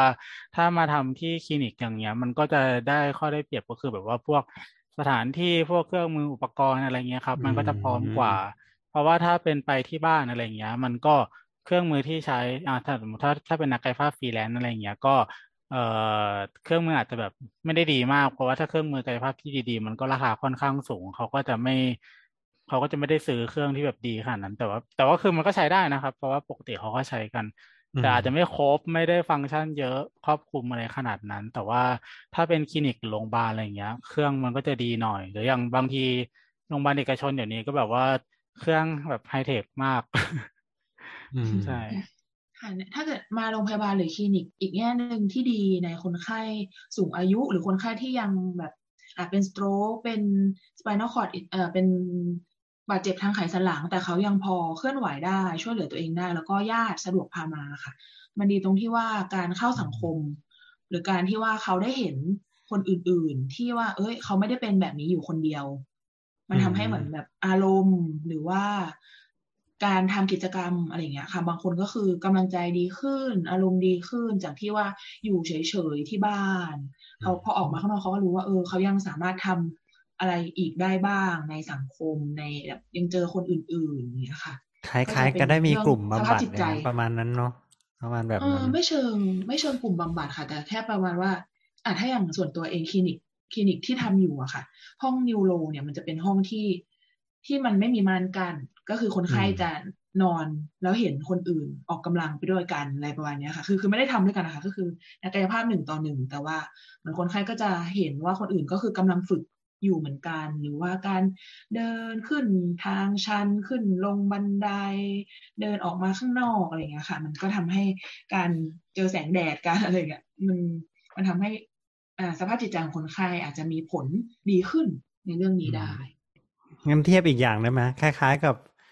คล้ายๆแบบเวลาเราไปฟิตเนสแล้วเห็นเขาเขาข้างๆเขาวิ่งได้เร็วเชียวอะไรแบบนั้น ก็เลยรู้สึกว่า เอ้ยวิ่งอาจจะตามเขาให้ได้บ้างแล้วอะไรอย่างนี้ น่าน่าจะได้นะฮะเป็นสภาพแวดล้อมที่เอื้อเอื้ออำนวยในการรักษาอย่างเงี้ยค่ะน่าสนใจ อันนั้นก็คือเรื่องเรื่องของในในในแง่ของคนที่มีปัญหาเรื่องนิวโร Neuro นะฮะใช่ไหมครับใช่แล้วก็ถัดไปก็คือเรื่องของเด็กเหรอครับ เรื่องของเด็กใช่ไหมเอ่อมีเด็กกับมีระบบทรวงอกเด็กและกับการคนหายใจค่ะอ๋อเด็กกับคนคนเรื่องของการหายใจ อืมเอาเอาอะไรนี้ก่อนดี อันไหนอันไหนอันไหนเจอมากกว่ากันนะครับน่า น่าจะทรวงอกไหมทรวงอกก่อนไม่แน่นะโอเคขอได้ขออภัยอืมทรวงอกนี่คือ คนไข้ที่ผ่าตัดทางทรวงอกมาใช่ไหมฮะ ส่วนใหญ่จะเป็นแบบนั้นหรือเปล่านะ หรือว่ามีอย่างอื่นด้วย ก็มีทั้งในกลุ่มผ่าตัดแต่ว่าแล้วก็กลุ่มพวกโรคติดเชื้อต่างๆ ที่มัน involve ปอดอะไรอย่างเงี้ยครับอ่าก็จะเยอะแต่ว่าจริงๆ ถ้าทรงอกเนี่ยทรงอกเนี่ยเขาจะแบ่งหลักๆเป็นสองอย่างก็คือเป็น cardio cardiac ใช่ไหมโรคทางหัวใจอืม แล้วก็ pulmonary คือเกี่ยวกับโรคทางปอดอะไรอย่างเงี้ยครับผมครับมันก็จะแยกการทำงานมันก็จะต่างกัน แต่ว่าถ้าถ้าเป็น pulmonary โรคทางปอดเนี่ย ส่วนมากก็จะดูเรื่องกับการหายใจเป็นหลัก หรือว่าทางโรคติดเชื้อทางปอดที่มันเช่นทำให้โควิดเป็นต้นอะเออใช่ใช่แต่ว่าแต่จริงๆโควิดนี้มันก็เออถ้าที่อัปเดตมาล่าสุดอะไรเงี้ยครับ เขาจะบอกว่ากายภาพไม่ช่วย อ้าวอ่า ใช่เพราะว่าเพราะคือคืออันกานี้ยเดี๋ภาพยวไม่ช่วยดี๋เพราะกายภาพไม่อยากไปช่วยหรือเปล่าอ๋อไม่ไม่ไม่ใช่ครับคือ เพราะว่ามันจะมีพูดข้อเล่นจำกัดพูดเล่นทางมันจะมีข้อจำกัดของการทำกายภาพทางทางทางทางปอดเนี่ยอยู่หลายอย่าง แต่ว่าถ้าโดยปกติที่เจอเอาเดี๋ยวเอาพูดถึงเรื่องอันที่เจอเยอะก็คือจะเป็นพวก pneumonia อะไรเงี้ยครับ เป็นหลักใช่อืมก็จะฝึกส่วนมากกายภาพก็คือจะช่วยเรื่องการเอ่อขจัดขจัดเสมหะการ จัด positionของอืมร่างกายให้ว่าทำยังไงให้คนไข้แบบว่า สามารถหายใจได้ดี หรือการออกกำลังกายหรือว่าการทำเอ่อการฝึกต่างๆ ที่จะช่วยเรื่องการหายใจอะไรเงี้ยครับ แต่ว่ามันก็จะมี condition บางอย่าง เช่นเอ่อถ้าสมมติว่าบางทีฝึกมากไป มันก็จะทำให้แบบเอ่อการหายใจมันเร็วเกินไป คนไข้อาจจะแบบมีภาวะแทรกซ้อนแบบเป็น hyperventilation หรืออะไรพวกเนี้ยครับ หรือแบบคือคล้ายๆต้องฝึกให้อย่าง คล้ายๆ พอเหมาะอะไรประมาณอย่างนั้นใช่ไหมครับใช่ มันประาณมันต้องพอเหมาะ แต่ว่าทีเนี้ยคือถ้าพูดถึงเรื่องโควิด เนี่ย ก็คืออย่างอืมล่าสุดที่อัปเดตเพราะว่าโควิด มันอินโวปอดค่อนข้างเยอะใช่ไหมครับ แล้วก็เอ่อการฝึกทางกายภาพในในในระบบในปอดเป็นหลักเนี่ย ส่วนมากมันจะทำให้มันไปกระตุ้นเรื่องการไอหรือว่าการ หายใจอัตราความเร็วในการหายใจเนี่ยค่อนข้างเยอะ ซึ่งมันเป็น condition ที่ข้อเป็นข้อห้ามของการทำกายภาพบำบัดในในทางปอดดังนั้นเขาก็เลยบอกว่าถ้าเป็นโควิด โดยเฉพาะ acute เอ่อ acute โควิดอะครับ จะจะไม่ทำอืมเพราะว่าทำแล้วก็คือก็ไม่ได้ช่วยแล้วแถมอาจจะทำให้อาการแย่ลง เพราะว่าคนไข้จะเหนื่อยมากขึ้นจากการที่แบบว่าฝึกทำอะไรพวกเนี้ยครับอืมแต่ว่าถ้าเป็นแบบลองโควิด หรือว่าแบบหายแล้ว แต่ว่าปอดยังมีปัญหาอยู่อะไรเงี้ยอันนั้นน่าทำได้อืม เพราะฉะนั้นส่วนใหญ่ก็จะเป็นพวกหลังจากนั้นอะไรเงี้ยใช่ไหมครับ แล้วหรือไม่ก็ใช่ถ้าเป็นครับถ้าเป็นถ้าเป็นปอดอักเสบก็คือเช่นเป็นชนิดอื่นเนาะอะไรประมาณอย่างนี้ ใช่แล้วอ๋อแล้วก็อีกอันหนึ่งที่เจอเยอะๆก็คือพวกเอ่อ COPD อือันมนี้ก็เจอเยอะใช่ COPD ก็คือถุงลมโป่งพองเนาะคนที่มีปัญใช่หาคนที่สูบบุหรี่อืมอะไรเงี้ยอันนี้ไปกาไปภาพช่วยก็อะไรทำเขายอะครับ ไปช่วยช่วยเขาทำอะไร ช่วยเขาคืสูอบบุหรี่ฟื้นฟื้นฟู ก็เป็นเรื่องฟื้นฟูปอดเป็นหลักเนี่ยแหละครับ ก็เช่นแบบการออกกำลังกายเพื่อทำให้เหมือนกับว่า performance ของเรื่องเอ่อระบบหายใจหัวใจหลอดเลือดอะไรเงี้ยมันดีขึ้นมอะไรเงี้ย หรือว่าวิธีการเอ่อสมมติถ้าแบบมันอาการมันกำเริบขึ้นมาขึ้นมาทำยังไงอะไรเงี้ยครับต้องจะทำต้องยังไงทำยังไงใช่อืมอืมอืมอืมอืมวิธีการคอนโทรลไม่ให้อาการมันรุนแรงขึ้น เพราะว่าส่วนมากคนที่แบบเป็น COPD เนี่ยก็ ถ้าอาการแบบมันมีพวกแบบเหนื่อยกำเริบอะไรเงี้ยครับ มันก็จะทำให้แบบเป็นปัญหากับคนไข้ได้เยอะ อืมโอเค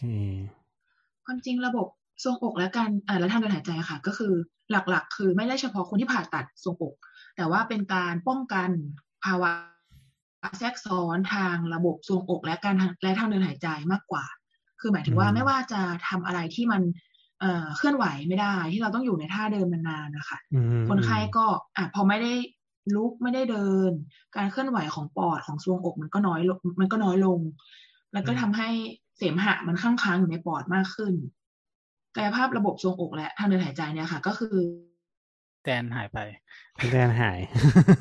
ก็คือแล้วก็จุดจุดจุดอะไรอย่างนี้ ก็แต่ก็คือหลักๆก็คือเหมือนกับมันว่ามันก็จะช่วยเรื่องเกี่ยวกับเอ่อการฟื้นฟูป้องกันไม่ให้แบบปอดมันติดเชื้อหรือว่าแบบหายใจแย่ลงอะไรเงี้ยครับ แต่ว่าส่วนมากคนไข้ที่เป็น IPD เนี่ย หมอมักจะ consult กายภาพทางทางระบบหายทางเอ่อทางปอดด้วย เกือบทุกอืมกว่าเกือบทุกเคสอยู่แล้วครับ อืมอืมเกือบทุกเคสเลยอย่างน้อยก็คือสมมติยังไม่มี condition อะไรก็คือไปสอนว่า เออ ต้องแบบพลิกตัวบ่อยๆนะ ต้องลุกบ่อยๆนะ อะไรอย่างเงี้ยเพราะว่าไม่งั้นเดี๋ยวปอดจะไม่ค่อยได้ขยับหายใจแย่ลงปอดติดเชื้ออะไรอย่างเงี้ยครับ ผมอืมอืมหรืออย่างถ้าเป็นคนไข้ที่มีปัญหาแล้ว เช่นแบบเป็นปอดติดเชื้ออะไรเงี้ย ก็อาจจะแบบไปเอ่อดูดเสมหะให้ไปซักชั่นอะไรเงี้ยครับ หรือว่าไปเคาะปอด คือช่วยเคาะช่วย เพื่อให้มันมีการสั่นสะเทือนของปอด แล้วก็เสมหะมันก็จะขยับออกมาได้ แล้วก็ถ้าคนไข้สามารถเอาออกมาเองได้โดยการไออะไรเงี้ยครับ ก็ก็คือให้เขาไอออกมา เพื่อเอาเสมหะออกอะไรเงี้ยครับใช่อันนี้รวมถึงประคมาณนไข้นั้นที่ครับเจาะคอด้วยใช่ไหมนักกายภาพใช่ครับบำบัดคนก็ต้องไปช่วยเคาะปอดดูดเสมหะให้เหมือนกัน ใช่ครับ อืมเพราะแต่ว่าอย่างเหมือนอย่างบางที่แต่ บางที่ถ้าแบบว่านักกายภาพน้อยอะไรเงี้ยส่วนมากแบบพวกดูดเสมหะก็จะเป็นพยาบาลทำแต่ว่าอืมจริง ๆ แล้วกายภาพก็ เอ่อจากที่เคยทำมาก็กายภาพเขาก็จะไปทำด้วยช่วยกับพยาบาลอะไรเงี้ย บางที บางทีกายพยาบาลเขาก็จะรอเราแล้วก็เหมือนกับว่าทำด้วยกัน เพราะว่าอย่างคนไข้บางคนแบบเวลาต้องพาพลิกตะแคงพาทำอะไรเงี้ยนักกายภาพคนเดียวก็เอ่อทำทำไม่ไหวทำไม่ไหวเนาะคิดว่าคนไข้ก็ เออเอาคนนึกสภาพคนไข้แปดสิบโลอะไรประมาณนี้ใช่บางทีก็ต้องแบบว่าไปขอคุณพยาบาลแบบว่าอ่าเดี๋ยววันนี้จะทำเตียงนี้แบบอยากได้คนช่วย เอ่ออมจัดท่าอะไรอย่างเงี้ยครับ หรืออย่างบางทีก็ เอ่อกายพยาบาลเขาจะรอจังหวะที่แบบว่าแบบสมมติคนไข้อาจจะต้องพลิกตัวเพื่ออาบน้ำหรืออะไรอยู่แล้วใช่ไหมก็ ถ้าเรามีคิวขึ้นไปทำคนไข้คนอยู่แล้วบางทีเขาก็รอเรา แล้วก็ทำไปแบบพร้อมกันทีเดียวหมดเลย คนไข้จะได้แบบว่าพลิกไปพลิกมาทีเดียว ไม่ต้องแบบหลายรอบ อืม ดูแบบว่าเป็นคนกลุ่มคนไข้ที่ต้องใช้ใช้ปริมาณคนช่วยเยอะเหมือนกันนะใช้รีซอสในคนช่วยเยอะ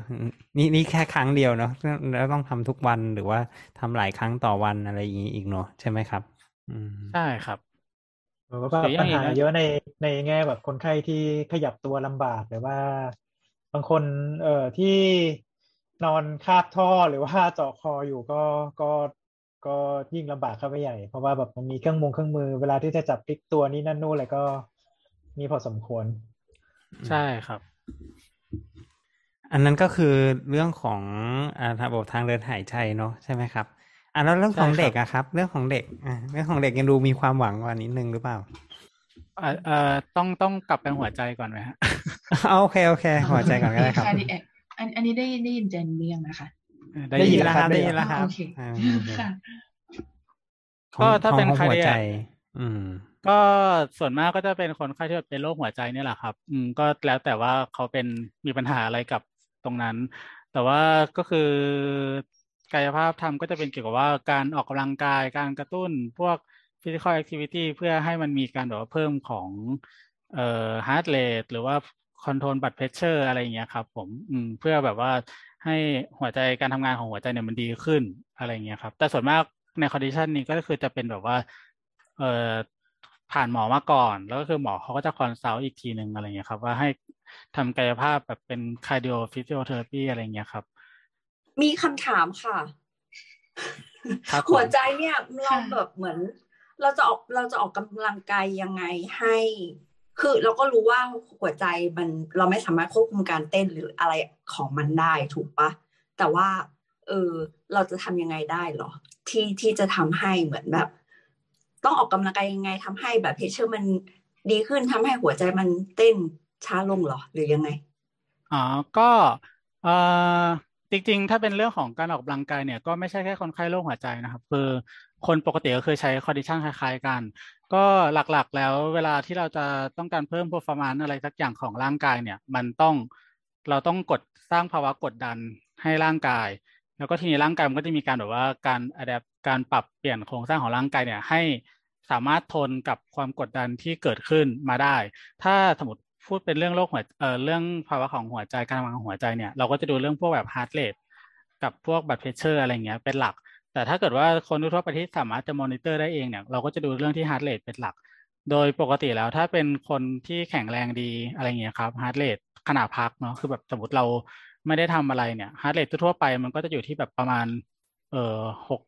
สักเจ็ดสิบถึงร้อยอะไรแถวๆเนี้ยครับผม แต่ว่าถ้าสมมติว่าเป็นคนที่แบบไม่ค่อยได้ออกกำลังกาย หัวใจมันก็จะหัวใจมันก็จะไม่ค่อยแข็งแรงใช่ไหมครับ มันก็จะต้องแบบเหมือนปั๊มเยอะขึ้นปั๊มบ่อยขึ้น พวก heart rate มันก็จะเยอะ อืมแต่ว่าถ้าสมมติว่าเราออกกำลังกายเนี่ย พอเราสร้างความสร้างภาวะกดดันให้ร่างกายเนี่ย หัวใจมันต้องทำงานหนักขึ้นใช่ไหมครับ พอมันเอ่อมีการทำงานหนักขึ้นบ่อยๆเนี่ยมันก็จะต้องรู้สึกว่า เออ เดี๋ยว ถ้าหัวใจเรายังอยู่แค่นี้อยู่ มันจะไม่ไหวอะไรเงี้ย มันก็จะค่อยๆเหมือนกับว่ามีการปรับตัวของทั้งเรื่องการเอ่อการบีบตัวของหัวใจหรือปริมาณของเลือดที่ปั๊มออกมาจากหัวใจอะไรเงี้ยครับ แล้วก็รวมถึงพวก ความยืดหยุ่นความแข็งแรงของหลอดเลือดด้วย มันก็จะค่อยๆ เปลี่ยนไป ถ้าพูดเป็นหลักง่าย ๆ ก็คือเหมือนกับว่าเราออกกำลังกายให้มันรู้สึกเหนื่อยประมาณหนึ่งอะไรเงี้ยครับ แล้วเราก็คงค้างไว้ เช่นวิ่งสมมติเป็นวิ่งแล้วกันครับเราก็จะวิ่งแบบว่าให้มันเหนื่อยประมาณหนึ่งอะไรเงี้ยอย่างน้อยสักสามสิบนาทีทำเป็นประจำทุกวัน มันก็จะทำให้เหมือนกับว่าเอ่อหัวใจเนี่ยมันสามารถทำงานได้ดีขึ้นอะไรประมาณเนี้ยครับผม ค่ะแล้วก็เสริมเสริมนิดนึงถ้า ถ้าอย่างในคนไข้เลยหรือในงานที่เราทำเกี่ยวกับคนไข้ที่เป็นโรคหัวใจหรือว่าผ่าตัดหัวใจอะไรอย่างเงี้ยค่ะ มันก็จะมีguideline ออกมาว่า โอเค คนที่ผ่าตัด อันนี้เช่นอะผ่าตัดหลอดเลือดหัวใจ สวนหัวใจหรือว่ามีการผ่าเปิด open heart surgery เลยอะไรอย่างเงี้ยค่ะ มันก็จะมี guideline ว่าหนึ่งสัปดาห์ ควรจะทำอะไรความเหนื่อยเท่าไหร่ กี่สัปดาห์ถึงจะยกของได้ กี่สัปดาห์ถึงจะขึ้นบันไดได้ แล้วอันเนี้ยนักกายภาพจะเป็นคนประเมินว่าคนไข้ต้องฝึกอะไรเพื่อให้ทำทำได้ progress ตาม guideline ที่บอก อย่างบางคนคือมันจะอ่าตอนเรียนก็จะมีให้ถามว่าความเหนื่อยเท่าไหร่ระดับหนึ่งถึงสิบอย่างเงี้ยค่ะ แล้วก็เหมือนประเมินคนไข้เหมือนตรวจร่างกายอะค่ะ ก่อนว่าคนเนี้ยหลังผ่าตัดมา ทำ activity นี้ปกติคนทั่วไปเขาควรจะเหนื่อยเท่าไหร่ แต่คนเนี้ย แบบอ่าเดินก็คือเหนื่อยสิบเต็มสิบแล้วไม่ไหว แล้วก็ต้องค่อยๆประเมินว่า โอเค คนเนี้ย ได้ประมาณนี้ ก็คืออ่าสมมติถ้าเคสคนปกติก็คือกลายเป็นว่าแบบเป็นการเหมือนเทรนทั้งร่างกายเนาะเพื่อที่จะทำให้เหมือนสมดุลมันมันขึ้นไปสู่สมดุลใหม่ของมันเพื่อที่จะทำให้ การเต้นของหัวใจและก็เอ่อกลไกต่างๆ ของมันทำงานได้ดีขึ้นเอ่อยืดหยุ่นมากขึ้นอะไรอย่างนี้เนาะแต่สำหรับเอ่อคนที่ป่วยก็อาจจะต้องมีคุณหมอและเอ่อนักกายภาพบำบัดก็ดูแลใกล้ชิดกว่า นิดนึงอะไรอย่างนี้ใช่ไหมใช่ครับใช่ค่ะแล้วก็ต้องมอนิเตอร์เยอะหน่อย เพราะว่าเหมือนผ่าหัวใจมาเนี่ยเราเราทำอะไรให้หัวใจมันบีบตัวเยอะขึ้นเยอะๆมันก็จะอาจจะมี ผลเสียต่อสิ่งที่เขาผ่ามาก็ได้นะคะคือถ้าเป็นคนไข้ผ่าตัดหัวใจเนี่ย ตอนที่แบบทำกายภาพคือ ก็คือแบบติดเครื่อง monitor heart วัด heart rate ตลอดเวลาอะไรเงี้ยครับ เพราะว่ามันก็จะมี condition ว่า เออเคสนี้เอ่อ heart rate ปกติเท่าไหร่ แล้วเวลาอาออกกำลังกายเนี่ย เขาจะมีกำหนดว่าไม่ให้ max เกินเท่าไหร่ ถ้าเกินถ้าเริ่มเยอะไปแล้ว ก็อาจจะต้องหยุดก่อนอะไรเงี้ยครับ ผม อืม จริงอันตรายเหมือนกัน ถ้าเกิดว่าแบบคนไข้ที่มีปัญหาหัวใจ แล้วก็แบบออกกำลังกายเองโดยที่แบบว่าไม่มอนิเตอร์เลยอะไรอย่างเงี้ย ก็ ก็ก็ก็ก็อันตรายเหมือนกัน อันนี้เป็นหัวใจและหลอดเลือดหรือว่าหัวใจอย่างเดียวนะคะเอ่อหมายถึงถ้าคนไข้เหรอคะใช่ใช่อย่างอย่างเคสตะกี้ที่พูดมาเนี่ยมันแบบรวมรวมถึงแบบหลอดเลือดหัวใจไหมหรือว่า โอเค เฉพาะแบบโฟกัสไปที่หัวใจอย่างเดียวอะไรประมาณเนี้ยค่ะ มันมันมารวมๆกันารวมใช่มารวมหลรอวดมเลืกันอดหัวมันใจด้วยแยกเพแยราะกว่าไม่ได้ถ้าขนาดนั้น เพราะว่าถ้าหลอดเลือดหัวใจมันไม่ดีก็มันก็มักจะทำให้หัวใจมันเต้นไม่ดีโอเคก็คือบิดตัวไม่ดีมันก็จะมีปัญหาตามมาต่างๆ เช่นน้ำท่วมปอดมันก็จะแบบมีปัญหาเรื่องของเอ่อเอ่อเอ่อการบีบตัวที่มันไม่ดีก็ก็เกิดหัวใจล้มเหลวได้อะไรหรืออะไรประมาณนี้ฮะอืม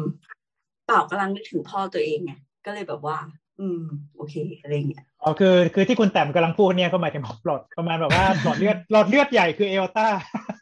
เออใช่ อันนั้นแหละ ที่เราหมายถึงอ๋อโอเค แต่ว่าข้ามมันไปค่ะ เพราะมันเป็นเคสเฉพาะตัวมาก จะไม่ค่อยมีคนเป็นเท่าไหร่เอออะทีนี้มาถึงเด็กได้แล้วฮะ เด็ก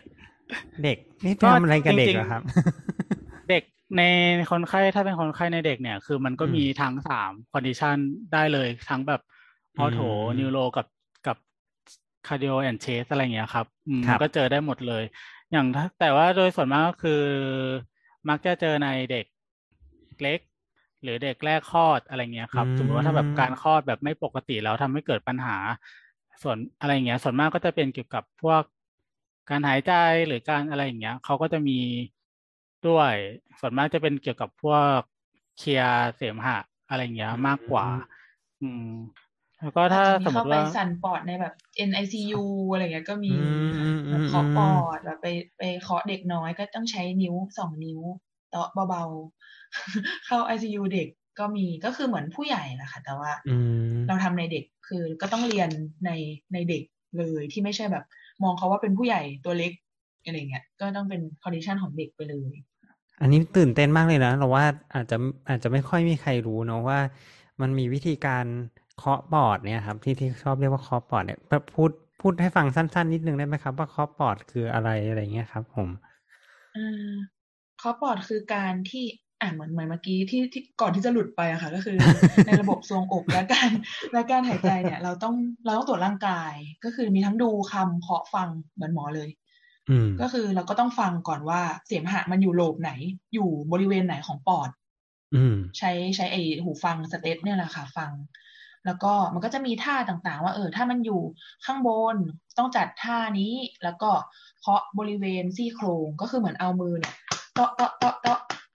เบาๆ เออก็ไม่เบาเท่าไหร่ คือมันก็จะเป็นเหมือนการอัดอากาศกำลังจะทักไม่เบาแต่ว่าไม่เจ็บ เสียงดัง แต่ว่าต้องถ้าทำถูกมันจะไม่เจ็บค่ะอืมก็คือมันเป็นการที่อัด เอาลมเนี่ย สั่นลมจากมือเราทำมือเหมือนเป็นเหมือนเป็นอุ้งมือ เป็นคัพคัพปิ้งให้ค่ะทุกใช่ให้ให้แล้วก็คุณผู้ฟังทุกคนทำอุ้งมือขึ้นมาใช่ไหมฮะใช่มันเป็นหลังเต่าอย่างนี้ใช่ไหมใช่เหมือนเป็นโค้งๆงอนิ้วงอข้อมือนิดนึงแล้วก็ตบลงไปบริเวณบริเวณซี่โครงมันก็จะเป็นเสียงแบบ ยังไงเดียอย่างแบบทุปุกคนตกกันใหญ่อะไรค่ะเงี้ยตอนนี้ ตอนนี้ทุกคนกำลังเคาะตัวเองอยู่ใช่ไหมล่ะ ใช่ มันก็คือเป็นการที่ยัทำงให้เสมหะที่มันเหนียวหรือคนไข้ที่ไอเองไม่ได้อย่างเงี้ยค่ะมันเสมหะให้มันแบบออกมาง่ายขึ้น ร่วมกับการจัดท่าให้เสมหะเขาโฟลว์ออกมาง่ายขึ้นอืมแล้วก็ต้องกระตุ้นให้คนไข้ไออะ ถ้าคนไข้ไม่ได้มีข้อห้ามในการไอ หรือว่าสามารถไอเองได้ก็คือสอนไอ effective cough ก็คือต้องแบบไอออกมาให้ได้อย่างเงี้ยค่ะ แล้วก็มันก็จะมีเทคนิคอื่นๆ เช่นการหายใจเป็นไซเคิลให้ให้การให้ลมหายใจเราเนี่ย มันเข้าไปกระตุ้นตัวเสมหะให้ออกมาง่ายขึ้นด้วย แต่ส่วนในเด็กเนี่ย คือเราก็สื่อสารกับเขาไม่ได้ ก็อาจจะต้องจัดท่าแล้วก็เหมือนเดิมสอนแม่ สอนแม่ให้เคาะ เคาะเด็กอืมแต่ในเด็กก็จะเคาะเบาๆแบบใช้แค่สองนิ้วเตาะเตาะเตาะเตาะลงไป ใช่ใช้ใช้มือถือแทนได้ไหมฮะ มือถือสั่นเปิดสั่นสั่นอ๋อมันน่าไม่จะน่าจะแรงน่าจะแรงแต่มันมีแรงไม่พอ มันมีเครื่องสั่นปอดนะคะ คือมันก็จะมีเครื่องที่แบบ แนบลงไปที่ที่เอ่อกระดูกซี่โครงคนไข้แล้วก็สั่น ก็คือเหมือนประหยัดแรงกายภาพอืมถ้าเป็นแต่มือถือยังไม่ได้สั่นไม่พอ แรงไม่พอแรงไม่พออ๋อต้องต้องใช้แบบประมาณเครื่องนวดไหมประมาณกึกกึกกึกกึกกึกกึกมันต้องเครื่องมันจะต้องเครื่องนวดที่บ้านหมอไลใช่ไหมเครื่องนวดนี่หมายถึงไวเบรเตอร์หรือเปล่า ใช่ใช่ใช่ประมาณนั้นไม่ไม่พอแรงพอไหมอะเอ๊ะคิดว่าไม่พอนะครับ มันแรงอยู่นะ มันแรงไม่มันแน่แรงใจอยู่คือมันอยู่ที่ frequency ด้วยถ้าถ้าใช้เครื่องอ่ามัมันต้องอยู่ที่ความถี่ความถี่ว่ามันมันสั่นประมาณเท่าไหร่ด้วย แล้วก็แล้วก็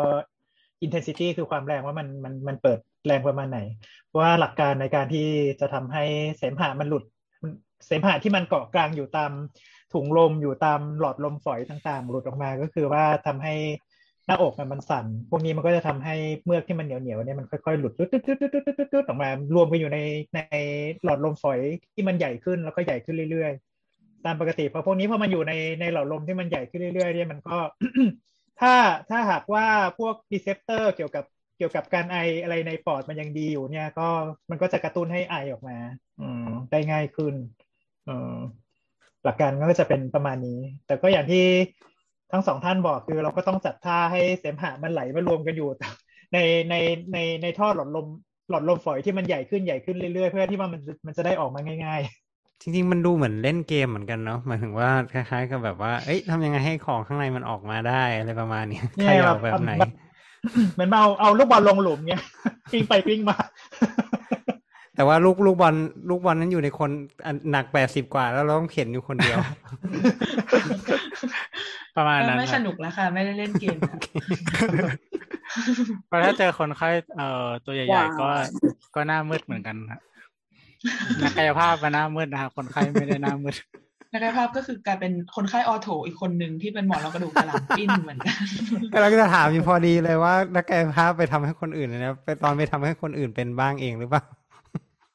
อ๋อบ่อยครับก็บ่อยมีบ้างค่ะ โอเคค่ะประมาณว่าตอนตอนออกแรงตอนออกแรงยกตอนออกแรงรักษาก็แบบไม่ได้นึกถึงตัวเองมันจัดท่าไม่ถูกเหมือนกันอ๋อแต่จริงๆ ปกตินักกายภาพจะจัดต้องท่าต้องเรียนนะคะกันเองอยู่แล้วครับเพราะว่ากลัวอืมถึงเราเราเรามีเราก็รู้ว่าแบบเออมันมีปัญหาได้อย่างเงี้ยเราก็จะค่อนข้างคอนเซิร์นกับเรื่องแบบโพซิชันของตัวเองเหมือนกันว่าถ้าถ้าถ้าไม่ดีจัดไม่ได้อะไรเงี้ย ก็จะ คือก็จะหาทางให้มันจัดได้ใช่ อืมแล้วโอเคแล้วมันมีอุปกรณ์อุปกรณ์เสริมอะไรอย่างอื่นไหมครับ ถ้าสมมติว่าไปทำเอง เช่นแบบว่า เราจะเห็นที่เขาขายกันใน Lazada มันมีเครื่องมันมีมันมีสายพยุงหลังสำหรับยกของหนักอะไรเงี้ยประมาณนั้นอ๋อหรือว่า หรือว่าถ้าแบบอุปกรณ์เสริมแบบว่าเป็นใหญ่ ๆ เลย ก็เป็นอุปกรณ์ยกตัวคนไข้อะไรเงี้ยครับ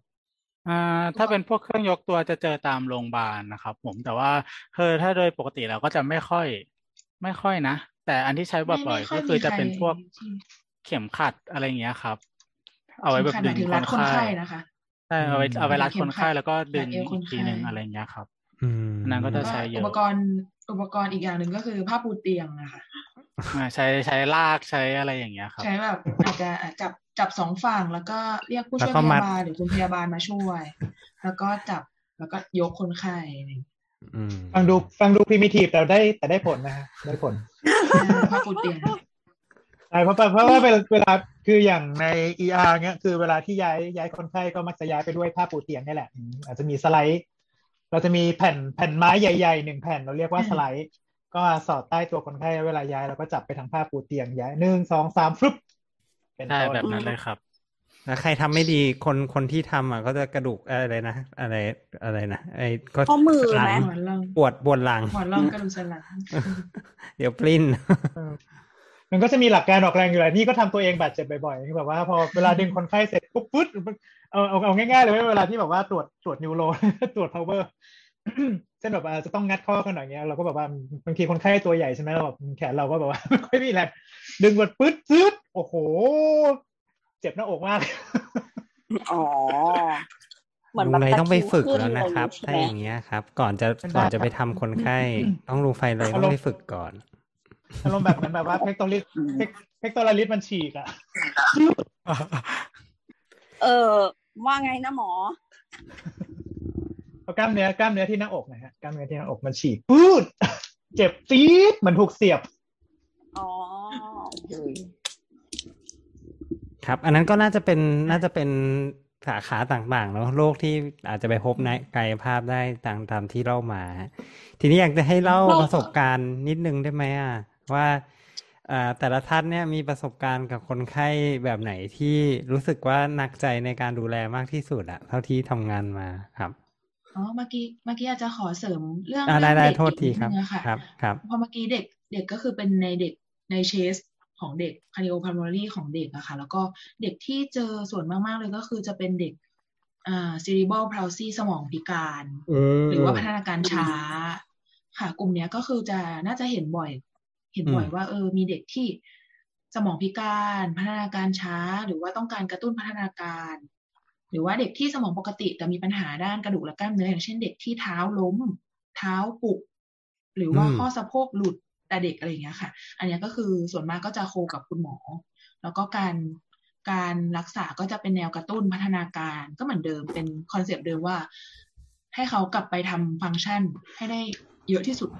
เท่าที่เขาเท่าที่เท่าที่ความสามารถของเขาจะมีใช่ก็เดี๋ยวอธิบายนิดนึงอย่าง cerebral palsy หรือเราเรียกเราเรียกสมองพิการ แต่ว่าจริง ๆ คือ เอ่อ intelligent หรือว่าระดับระดับความฉลาดความรับรู้หรืออะไรของเขาเนี้ย บางอาจอาจจะปกติก็ได้นะ ก็คือแบบว่ามามาตามปกติ แต่ว่ามันมีปัญหาเรื่องของการที่สมองมันมีปัญหาในการควบคุมการเคลื่อนไหว แล้วก็มันจะทำให้มีปัญหาเกี่ยวกับเอ่อกล้ามเนื้อเกร็งตลอดเวลา หรือว่าพอเกร็งมากๆ นานๆเข้ามันก็จะเกิดเรื่องของข้อติดเรื่องของอะไรเงี้ยตามมา ถ้าถ้าถ้านึกถ้านึกเอ่อต้องต้องต้องอย่างแบบชายน้อยในในเรื่องบ้านใส่ทองเนี้ยประมาณนี้นึกได้ไหมถึง Forest โอ้ Gump มันสิ มันแบบว่าด้านสายทองนี่เขาไม่รู้จักกันมั้งลุงไร มันนานไปนิดนึงนะครับทันผมผมทันอยู่นะ แต่ว่าทันคุณเหรอผู้ฟังไม่รู้ Forest เอ่อ For- Gump ไง Forest Gump Forest Gump ไม่ได้เป็น cerebral palsy นะ Forest Gump เนี่ยคือการการระดับการเคลื่อนไหวปกติ แต่ว่าเขามีมี learning disability เออเป็นเป็นให้ให้เป็นนึความผิกดถึงผู้ใหญ่นึกถึงผู้ใหญ่ที่เป็นสโตรกก็ได้ค่ะ ก็คืออมเด็กก็อาจจะมีแบบแขนขาเกร็ง แล้วก็วีคครึ่งหนึ่งอ่อนแรงครึ่งหนึ่งหรืออ่อนแรงขาสองข้างอ่อนแรงขากับแขนอย่างเงี้ยค่ะใช่อืมอืมค่ะหืมขอไปตะกี้เหมือนแบบได้ยินเสียงแบบจานสแตนเลสหรืออะไรสักอย่างแล้วมันเหมือนแกงหมดยก ไม่ใช่ไม่ใช่ ยกที่หนึ่ง กินน้ำกินน้ำเฉยอ๋อโอเค ขออภัยค่ะที่ขัดจังหวะ ค่ะก็ก็ประมาณนี้ค่ะในเด็กแล้วก็จะเน้นกระตุ้นพัฒนาการ แล้วก็อ่าลดภาวะที่เกรงอย่างเงี้ยก็ต้องเรียนหมดเลยว่าอะเด็กหนึ่งเดือนทำอะไรได้ เด็กสองเดือนทำอะไรจนถึงเด็กสองขวบทำอะไรได้นะคะอืมแล้วก็ต้องมาตรวจว่า เออน้องคนเนี้ยอายุเท่านี้เดือนควรจะทำอะไรได้ แล้วเขาต้องกระตุ้นอะไรให้เขาทำได้ๆอืมใช่เหมือนสมัย สมัยเป็นนสพผ่านวอร์ดเด็กเนี่ยท่องเลยหนึ่งเดือนอะไรยิ้มย่องผ่องใสบลาบลาบลาท่องกันแบบมีนี้มีปะท่องครับเหมือนกันก็เหมือนกันไม่ไม่ค่ะท่องเหมือนกันนะแต่ว่าท่องคนละแบบกันอ๋ออ๋อประชันเวอร์ชั่นกันเลยดีกว่าอย่างนี้เออจำไม่ได้แล้วครับตอนนี้มันจะมีอะไรนะแบบว่าไม่มีใครจำได้ประชันไม่ได้ จะมีอะไรนะแบบว่า เออ เด็กเบนตามองสองยิ้มย่องผ่องใสสามเทินหัวล่ำไปสี่แม่ไม่ต้องยก ความอกมองเมออะไรแถวๆเนี้ยอ่าทรานสเฟอร์ใช่มือเดียวแถวๆนี้ประมาณนี้ นี่ขนาดแบบว่าท่านเทพจริงๆ โอเคค่ะ ต่อค่ะ ค่ะ เมื่อกี้ก็เหมือนไปท็อปิกถัดไปใช่ไหมคะ ค่ะหรือเปล่าหรือเปล่าคะ คนไข้อะไรนะคะคนไข้แบบไหนคนไข้อ๋อหมายถึงว่าจบเจอแล้วจบรู้สึกแบบจบหนักสี่ใจที่สุดเลยอะไรเงี้ยครับ คือคือคนไข้หนักปะครับหมายถึงน้ำหนักอันนั้นก็หนักใจเหมือนกันนะแต่แต่แต่ถ้าสมมติว่าเป็นคนไข้ที่แบบว่าทำแล้วรู้สึกหนักใจอย่างอ่าอย่างของผมทำเป็นออโถเนาะส่วนมากถ้าคนไข้ที่เจอแล้วรู้สึกว่าแบบเออเคสนี้ยากอะไรเงี้ย จะเป็นพวก เคสที่ซีเวียเพนแบบเจ็บเยอะมากๆอะไรเงี้ยครับอืมมาที่คลินิกอะไรเงี้ย ส่วนมากที่เจอก็จะเป็นแบบหมอนรองกระดูก แบบมาปุ๊บอืมเดินไม่ดีเดินตัวโยมากเจ็บด้วยชาด้วยอะไรเงี้ยจะเริ่มร้อนร้อนหนาวหนาวๆแล้วอุ้ยหมอนรองกระดูกหรือเปล่าวะอะไรเงี้ยครับ อืม แต่ส่วนมากคือที่ที่มันหนักใจคือ ครับผมอ๋อจะถามว่า เอออันนี้รวมไปถึงแบบเคสที่แบบว่า คุณหมอก็ให้ทำญาติก็อยากให้ทำแต่เจ้าตัวแบบ จะบอกว่าดื้อก็ก็อาจจะไม่ใช่ว่าดื้อแต่ว่าเขาเพราะว่าเขาเจ็บเขาเลยไม่อยากทำหรืออะไรอย่างเงี้ย แล้วมันทำให้มี progress ที่จะกลับมาแบบได้เกือบเกือบเท่าเดิม ช้าลงไปอีกอะไรประมาณเนี้ยอ๋ออันนั้อันนนี้ก็ถือว่าเป็นก็ปัญหามีในปีมีเหมือนกันเป็นเคสที่แบบว่าคนไข้ไม่ไม่ค่อยคนไข้สภาพคนไข้ไม่ค่อยอยากทำแต่แบบ ญาติอยากให้ทำอะไรเงี้ย มันก็จะเป็นความหนักใจที่แบบว่าเออเขาจะไม่ค่อยร่วมให้ความร่วมมือในการรักษาเท่าไหร่อะไรเงี้ยครับผม อืม แต่แต่แต่จริงๆ ถ้าพูดย้อนไปว่าเคสที่แบบ severe pain อะไรเงี้ยครับ จริง ๆ ถ้าเกิดว่า handle ดีๆ ช่วงแรกเนี่ย เอ่ออาการปวดคนไข้เนี่ย จะลงค่อนข้างเร็วเหมือนกันนะครับ อืม แต่ว่าแค่แบบมันจะยากตรงอืมแบบว่ามันจะทำอะไรได้น้อยมาก เพราะว่าแบบขยับก็เจ็บ นอนเฉยๆก็เจ็บ ไม่รู้จะทำอะไรดีอะไรเงี้ยครับ เหมือนเราเราจะตรวจจะอะไรเงี้ยก็ยากเหมือนกันบางทีก็ต้องแบบว่าตรวจแค่เท่าที่ได้ไปก่อน แล้วก็ดูแลเรื่องเพนคอนโทรลไปก่อน แล้วแบบพออาการมันดีขึ้นค่อยตรวจ ค่อย ๆ ตรวจเพิ่มไปอีกทีหนึ่งอะไรเงี้ยครับเนี่ยอันนี้มันก็จะหนักใจเพราะแบบมันก็จะไม่รู้จะทำอะไรดี อันนี้ดูฟังดูค่อนข้างจะหนักใจจริง เพราะว่าคือถ้าสมมุติว่าอย่างอยู่ในโรงพยาบาลหรือว่า หรือว่าอ่าโอเคอย่างอย่างใน ในเอ่ออย่างเราอย่างเรา consult ขึ้นไปเนี่ยส่วนใหญ่คือถ้า control pain เนี่ยหมอก็ตัวว่าไม่มีอะไรฮะสั่งยาฉีดไปก่อนอะก่อนไปทำกายภาพนะฉีดยาไปก่อน ให้แบบมันมันอาการแบบ pain มันน้อยลงหน่อยอะไรประมาณเนี้ยแต่ถ้าสมมุติว่าเอ่อคนไข้เข้ามาหาในคลินิกที่แบบว่าคลินิก คลินิกมันไม่มีหมอไงอ๋อแล้วก็นักกายภาพก็ไม่ทำนักนักกายภาพก็ไม่ทำอะไรที่ที่คนไข้ถึงเลือดใช่ไหมอะก็อืมถ้าแบบแบบเนี้ยแก้ปัญหายังไงได้บ้างฮะสั่งยาก็ไม่ได้ใช่ไหม ใช่ ก็อืมจริง ๆ มันก็จะมี modality เครื่องมือหลายอย่างของกายภาพครับ ที่แบบมันทำเรื่อง pain control อยู่แล้ว มันก็มันก็พอได้ แต่คือมันก็อาจจะแบบไม่ได้ปุ๊บปั๊บหรือว่าลดได้เยอะเหมือนแบบพวกยากินยาฉีดอะไรเงี้ยครับ ก็เออเช่นแบบอัลตราซาวอะไรเงี้ยก็จะใช้เยอะเพื่อช่วยลดปวด อาจจะแบบซาวเยอะหน่อย แล้วก็ค่อยแบบเออพอมันเริ่มอักเสบลดลงปวดลดลงอะไรเงี้ยครับก็ถึงค่อยมาดูว่าเออทำอะไรต่อได้อีกบ้าง มันก็จะพอได้หรืออยู่หรือยังบางที รักษาแบบจนหมด session แล้วอะไรเงี้ยสมมติตอนแรกคนไข้มา pain เป็นสิบอะไรเงี้ยครับ รักษาวันนี้หมดเหลือประมาณสักหกเงี้ยก็ยังเจ็บอยู่นะ แต่ว่าวันนี้ได้แค่นี้แหละก็ก็ต้องแบบส่งคนไข้กลับบ้านก่อนอะไรเงี้ยครับ แล้วก็แบบนัดใหม่ อาจจะพรุ่งนี้หรือไม่ก็สองวันสามวันแล้วแต่ condition คนไข้อีกทีหนึ่งอะไรเงี้ยครับโอ้แต่ผมนี่แบบว่าถ้าถ้าถ้าผมเป็นคนไข้นี่จากสิบเหลือหกนี่ถือว่าโอ้โหโคตรดีแล้วอะที่เหลือกลับไปกินยาเองต่อที่บ้านไม่ได้ แต่แต่แต่แต่จริงๆแบบคนไข้เขาก็จะแบบว่าเหมือนแบบเวลาเราถามแบบ recheck อาการเงี้ยแบบเจ็บไหมเจ็บเหลือเท่าไหร่อะไรเงี้ย คือมันก็เออเหมือนมันเขาก็มีความคาดหวังประมาณหนึ่งว่า เหมือนมาแล้วควรจะดีขึ้นดีกว่านี้ คือเพนลดก็จริงแต่เขาก็จะชอบบอกเออมันก็ยังเจ็บอยู่นะอะไรเงี้ยครับ มันก็จะเป็นความแบบหนักใจหนึ่งว่าเออตอนนี้มันทำได้แค่นี้แหละอะไรเงี้ยครับอืมนึกภาพออกเลยอะจากประสบการณ์ที่แบบที่สเห็นำค่ะ เห็นเห็นพ่อแบบว่า คือคือพ่อเราต้องต้องผ่าตัดแล้วเปิดอกเนาะแล้วก็ตอนที่แบบปิดรอบใหม่ ๆ อะไรเงี้ย แล้วก็เหมือนเหมือนจะมีคุณคุณนักกายภาพนี่แหละ เข้ามาเช็คนู่นนี่อะไรเงี้ยแต่แต่คือแบบเขาก็แบบอย่ามาจับตัวฉันแบบไม่ได้ห้ามอะไรแบบว่าเจ็บเจ็บทำยังแบบห้ามแตะอะไรอย่างเงี้ยแต่ว่าแบบ เออ แต่ก็โชคดีที่ที่แบบว่า เออ ให้ยกแขนยกขาอะไรอย่างเงี้ยเขายังโอเค เออ แต่แบบช่วงช่วงแบบนะช่วงแบบช่วงตัวลำตัวเขาอะ ก็จะแบบ อย่ามายุ่งกับฉันอย่ามายุ่งกับฉันประมาณนั้นค่ะ อันนี้อันนี้หมดในบุลเลตหรือยังนะเดี๋ยวเดี๋ยวของคุณแจนล่ะ อ๋อโอเคโอเคขอโทษ ก็ก็ใกล้ใกล้ใกล้กันพอๆกันค่ะ ก็คือพวกแบบ acute pain ทั้งหลาย แล้วก็มีอีกอันนึงจะเป็นพวกโรคที่เหมือนเราอะประเมินประเมินโรคเขาอยู่แล้วว่าเหมือนรู้อยู่แล้วว่าเขาจะอาการประมาณเนี้ยหรือแย่ลงเรื่อยๆ อย่างเช่นโรคพวกความเสื่อมทั้งหลาย เขาเสื่อมแต่ว่าเสื่อมมากเสื่อมแบบเดินโยกไปหมดแล้ว แต่ไม่อยากผ่า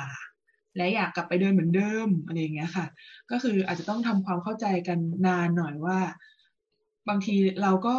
ประเมินแล้วว่าคนไข้เนี่ย ถ้าเกิดผ่าเนี่ยคุณภาพชีวิตจะดีขึ้นเหมือนกัน หรือว่าในกรณีที่บางบางคนที่มา เพราะว่าไม่อยากผ่า แล้วเขาหวังว่าทุกอย่างมันจะกลับไปหายเหมือนเดิมเนี่ยค่ะ ก็คือจะเป็นเหมือนความคาดหวังของคนไข้มากกว่า ที่มันไม่เป็นสอดมันไม่สอดคล้องกับโปรเกรสของโรคอืมแล้วก็ส่วนมากก็คือคนไข้ที่บางคนก็คือเหมือนยังบอกไม่ได้เหมือนกันว่าตัวเองแบบ เจ็บอะไรบางคนคือต้องมาถามใหม่หมดเลยว่าสรุปแล้วเจ็บตอนทำอะไรกันบ้านที่กลับไปให้ก็คือไปสังเกตมาให้หน่อยนะคะว่า ว่าเจ็บตอนไหน เจ็บตอนทำอะไรอย่างเงี้ยค่ะ คือเหมือนคือเหมือนการรับรู้ถึงภาวะของอาการเขาค่อนข้างน้อย แล้วก็ทำให้เราแบบ เหมือนตั้งสมมติฐานโรคไม่ได้ แล้วก็ไม่สามารถ ตรวจแล้วก็บอกไม่ได้ว่า เอ้ย มันเจ็บยังไงก็แบบ ก็เจ็บอยู่ตรงนี้แหละทำอะไรก็เจ็บไปหมดอะไรอย่างเงี้ยค่ะคือมันมันก็จะยากหน่อยว่าเออแล้วก็ diagnosis ไม่ได้ว่าสรุปแล้วเขาเป็นอะไรเป็นแบบเจ็บนี่เข้าใจตรงกันใช่ไหมนะ ว่าเจ็บตรงนี้ถูกไหมอะไรอย่างเงี้ยค่ะอืมก็อันเนี้ยคือจะรู้สึกมีปัญหาในการว่คอมมิวนิเคตนะว่าตกลงต้องการอะไรกันแน่อะไรประมาณอย่างนี้เนาะใช่แต่ก็ก็เข้าใจนะคะบางคนก็คือมันเจ็บอะก็ก็ไม่รู้เหมือนกันว่าเจ็บตรงไหน แต่พอ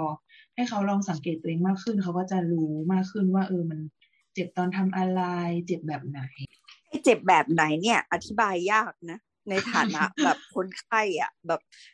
คือยังจำได้จนถึงทุกวันนี้ว่าเคยอันนี้อาจจะไม่เกี่ยวกับเรื่องเรื่องกายภาพบำบัดหรือใดๆแต่ว่าแบบเคยไปหาหมอแล้วก็บอกหมอไม่ได้ว่าปวดท้องแบบไหนไง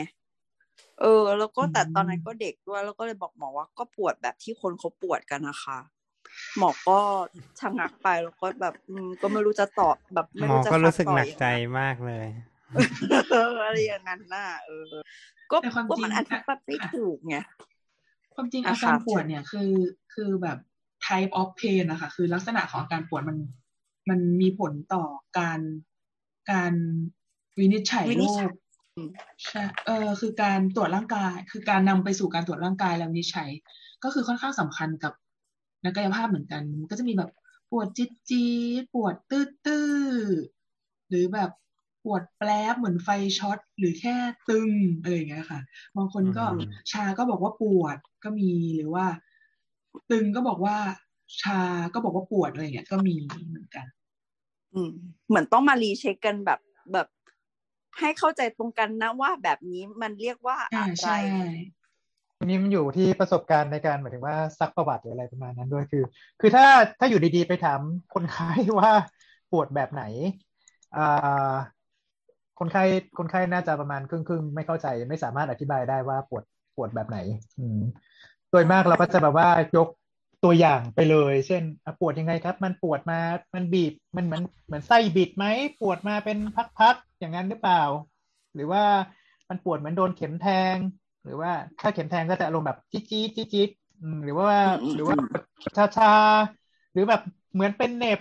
ประมาณนี้ อืมเรายกตัวอย่างไปเลยประมาณนี้เวลาเวลาที่ซักประวัติคือถ้าแบบมือใหม่เปิดเปิดเปิดเอ่อคำถามแบบปลายปิด เอ้ยเปิดปลายเปิดมากเนี่ยคืออืมมันทะเลอะอืมปวดนี่แบบ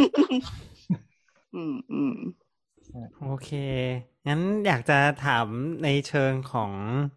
น้องๆนิดนึงครับ สมมติว่ามีน้องๆที่เขาอ่าอยากจะเข้ามาเรียนกายภาพบำบัดเนี่ยครับอ่ามีที่ไหนเปิดสอนบ้าง หรือว่าต้องทำตัวยังไงต้องมาจากทางไหนอะไรเงี้ยครับ แนวทาง ต้องไปเรียนคณะแพทย์ก่อนไหมต้องหรือต้องยังไงเป็นยัรืงไงมีครับณะโดยเฉพาะอ่าก็เออ คือถ้าเป็นเรียนกายภาพเนี่ยของในไทยนะครับ มันจะเป็นเรียนสี่ปีและปริญญาตรีเนาะซึ่งก็มันก็จะมี requirement ของการเรียนมปลายว่าต้องเป็นเรียนวิทย์คณิตมาอะไรเงี้ยครับผมแล้วก็ค่อยแบบเอ่อมาเข้าคณะกายภาพได้เลยก็ตามเอ่อระบบการรับเข้าของตอนนี้ที่ไม่ไม่รู้ว่าเปลี่ยนไปเป็นแบบไหนแล้ว แต่ว่าเขจะแต่ว่ากลับมถ้าใช้เป็นแบบว่าเอ่มสอบเอ็น แล้วก็เก็บคะแนนแล้วก็ยื่นคะแนนรอบเดียวอะไรสักอย่างหนึ่งถ้าอันถ้านี้ถ้าเท่ามีที่น้เท่าองที่เราเข้าใจๆถ้ามีน้องๆฟังอยู่น้องๆก็บอก เอ่อลุงลุงป้าป้าๆด้วยนะครับแต่ไม่มีไม่มีน้องฟัง แต่ก็คือเอาพอเอ่อเลือกคณะอะไรอย่างเงี้ยครับ มันก็เอ่อในตามแต่ละมหาลัยครับ ชื่อชื่อคณะมันก็จะไม่เหมือนกัน อืมแต่ว่าอย่างตอนนี้เท่าที่เมื่อกี้ไปอัปเดตมาก็คือมีทั้งหมดสิบเจ็ด สถาบันที่อืมเปิดสอนกายภาพบำบัดอยู่ครับ ผมก็จะมีทั้งมหาลัยที่ชื่อคณะเป็นคณะกายภาพเลย ก็มีเหมือนกัน แล้วก็บางที่จะเป็นสหเวชอะไรเงี้ยครับอืมก็คือเป็นสาขากายภาพที่อยู่ในสหเวชอีกทีหนึ่งหรืออย่างบางที่จะเป็นเทคนิคการแพทย์ ก็คือเป็นคณะอ่าเทคนิคการแพทย์แล้วก็เป็นสาขากายภาพอะไรเงี้ยครับ ผมอืมแล้วก็มีอืมคณะแพทย์ก็มี เหมือนเป็นสาขากายภาพที่อยู่ในคณะแพทย์อีกทีหนึ่งอะไรเงี้ยครับ อืมประมาณนี้แต่แต่เรียนตอนนี้มีสูตรคล้ายกันหมดใช่ไหมฮะ หมายถึงว่าสี่ปีเหมือนกันสี่ปีเหมือนกันใช่ คิดว่าคิดว่าน่าจะเหมือนกันหมดนะครับ ดูมีแล้วก็ความหลากหลายเหมือนกันเนอะมีมีแยกไปเรียน specialist เฉพาะทางอย่างอื่นด้วยเลยไหมครับ หรือว่าเป็นเป็นแค่แบบเป็นหลักสูตรประกาศนียบัตรอบรม เป็นปริญญาหมายถึงไใช่ว่าเหรอจบหมายถึงปริญญจบแล้วใช่ไหมหรือว่ายังไงไม่ไม่จบหลังหลังจบแล้วไงหมายถึงว่าแบบเป็นอ๋อ specialist หรือว่าแบบมีอ๋อหรือหรือว่าบางทีคือแบบหรือว่าแยกออเมป็นเจอร์อีกป้ามีแยกเมเจอร์ไหมในปอตรีจริงจริงอ่าถ้าเป็นในปอตรีเนี่ย จริง ๆ ไม่ไม่แยกครับ คือก็เรียนหมดแบบออโถนิวโรเชดเด็กทั้งสี่ฟิลที่ที่บอกไป แล้วก็อ๋อนึกขึ้นมาได้ว่าลืมแปลนหนึ่งคือชุมชน โอเคอ๋อโอเคไม่ไม่ไม่ไม่เป็นไรฮะก็ก็แล้วก็สาขาสาขาที่คนถูกปลืกมตินั่นเองลืมไปเลยอ่าแล้วก็ก็คือเรียนเรียนหมด แล้วก็จบมาคือจริง ๆ แล้วทำได้หมดครับ ผมแต่ว่าจะทำงานไป specialist ด้านไหนก็จริง ๆ ก็แล้วแต่กับว่าที่ทำงานหรือว่าตามตกลงกันแต่จริง ๆ แล้วถ้าเป็นตามแบบตาม เขาเรียกว่าอะไรตามกฎหมายหรือตามแบบพวกประวัติวิชาชีพจริงๆเนี้ยจริง ๆ ยังไม่มีเป็น specialist เหมือนของหมอ เพราะว่าเหมือนกับว่าตรงสภาเขายังไม่ไปถึงยังยังมันอยู่ในมัน on progress อยู่อะครับ ยังไม่ไปถึงขั้นนั้น คือเราคือเราไม่สามารถจริง ๆ แล้วเราไม่สามารถพูดได้ว่าเป็นนักกายภาพ specialist ทางกระดูกกล้ามเนื้อนะ อะไรเงี้ยเหมือนหมอที่แบบอะคนนี้เป็นหมอ ortho มีห้อยชื่อมีอะไรเงี้ยได้อะไรเงี้ยครับ แต่ว่าแต่ของกายภาพจริง ๆ ยังไม่มี แต่ว่า มันก็จะเป็นรู้ๆกันว่าเนี่ยคนเนี้ยทำ ortho คนนี้เขาก็จะเชี่ยวชาญด้านนี้อะไรเงี้ยครับ อืม แต่ถ้าแบบอืมใบ cert อะไรเงี้ยจริง ๆ ยังไม่มี มีความถ้าไปอยู่มีความคลายอ๋อเชิญค่ะอ๋อค่ะหมายถึงว่าถ้าไปอยู่โรงพยาบาลนะส่วนมากก็จะต้องทำทั้งสี่สี่ field แต่ถ้าเกิดว่าออกมาคลินิกเนี้ยค่ะ ก็คืออ่าอย่างบางคลินิกก็ส่วนมากก็จะมี ortho หรือว่าบางที่ก็มี ortho กับ neuro หรือว่ามีเด็กบ้างนิดหน่อยอะค่ะก็คือสามารถ เลือกได้ว่า โอเคเราจะไปทำอะไร แล้วก็ของอืมของของโรงพยาบาลนี่จริง ๆ คือ ถ้าสมมติว่าอายุงานเพิ่มขึ้นบางที่นะครับ เขาจะให้เลือก fix ได้ว่าเออเราจะแบบว่าทำแค่ field นี้อะไรเงี้ยครับ หรืออย่างถ้าเป็นเป็นบางที่เขาเป็นโรงพยาบาลเฉพาะทาง เช่นเออโรงพยาบาลที่เขาเออสถาบันโรคทรวงอกอะไรเงี้ยครับ ก็จะแบบเป็นเชสอย่างเดียวเลยอะไรเงี้ยครับ อืมก็จะมีเหมือนกัน จะว่าไปฟังไปฟังมานี่ก็มีความคล้ายนักจิตวิทยาเหมือนกัน อืม คือหมายถึงว่าในในทางที่ เออก็ก็ทำบำบัด เออทำทำให้เลือดตกยางออกไม่ได้เหมือนกัน สัญญาไม่ได้เหมือนกัน เออไม่ได้เออแบบมีเฉพาะทางมาก ๆเหมือนกันอะไรอย่างเงี้ยเออแล้วก็แบบ กระบวนการสอบไลเซนส์ต่างๆอะไรเงี้ยก็คือก็ดูมีความยากต้องไปเก็บชั่วโมงนู่นนี่อะไรเงี้ยเออประมาณนี้แหละอ่าตอนแล้จะวจบก็นี่ต้องตอนจะจบนี่ต้องทำวิจัยหรือทำทีสิทธ์ไหมครับอ่าเรียกเรียกว่าทำไหมอะทำเหมือนแค่แค่พอทำรู้เคสอะไรอย่างงี้พอปะรู้พอพอรู้ว่าเขาทำวิจัยกันยังไงอะไรอย่างเงี้ยค่ะเหมือนแบบใช่หนึ่งแต่ว่าหน่วยคือกิจไม่ถึงแต่แล้วขนาดว่าแบบแต่ต้องแล้วแต่ทำมหาเปลัยเปอร์ออกมา แต่ว่าแต่ว่าที่ที่ที่ทำเยอะๆก็คือเหมือนกับว่าต้องแบบทำเคสฝึกงานอะไรเงี้ยแหละครับลงคลินิกอันนั้นนะที่แบบว่าต้องเก็บชั่วโมงเขาก็จะมีคอนดิชันว่าเออต้องกี่ชั่วโมงอะไรเงี้ย แต่ว่าปกติหแล้นึ่วงพัตานมชั่วโมงของสภากายตามภาพตามหลักสูตรเขาก็จะแบบว่าครบครบอยู่แล้วอืมอืมอ่ามันก็ฝึกงานตั้งแต่ตั้งแต่ปีสองเลยครับ ที่ลงคลินิกตั้งแต่ปีสองอืมแล้วก็ปีสามปีสี่ แต่ว่าแต่ว่าจริง ๆ แล้วตอนเหมือนในอนาคตอีกหน่อยเขาเขาน่าจะเปลี่ยนหลักสูตรเป็นขยายว่าขยายเวลาเรียนให้มันเพิ่มขึ้นอะไรเงี้ยครับ เพราะว่าตอนนี้เนื้อหาที่มีกับ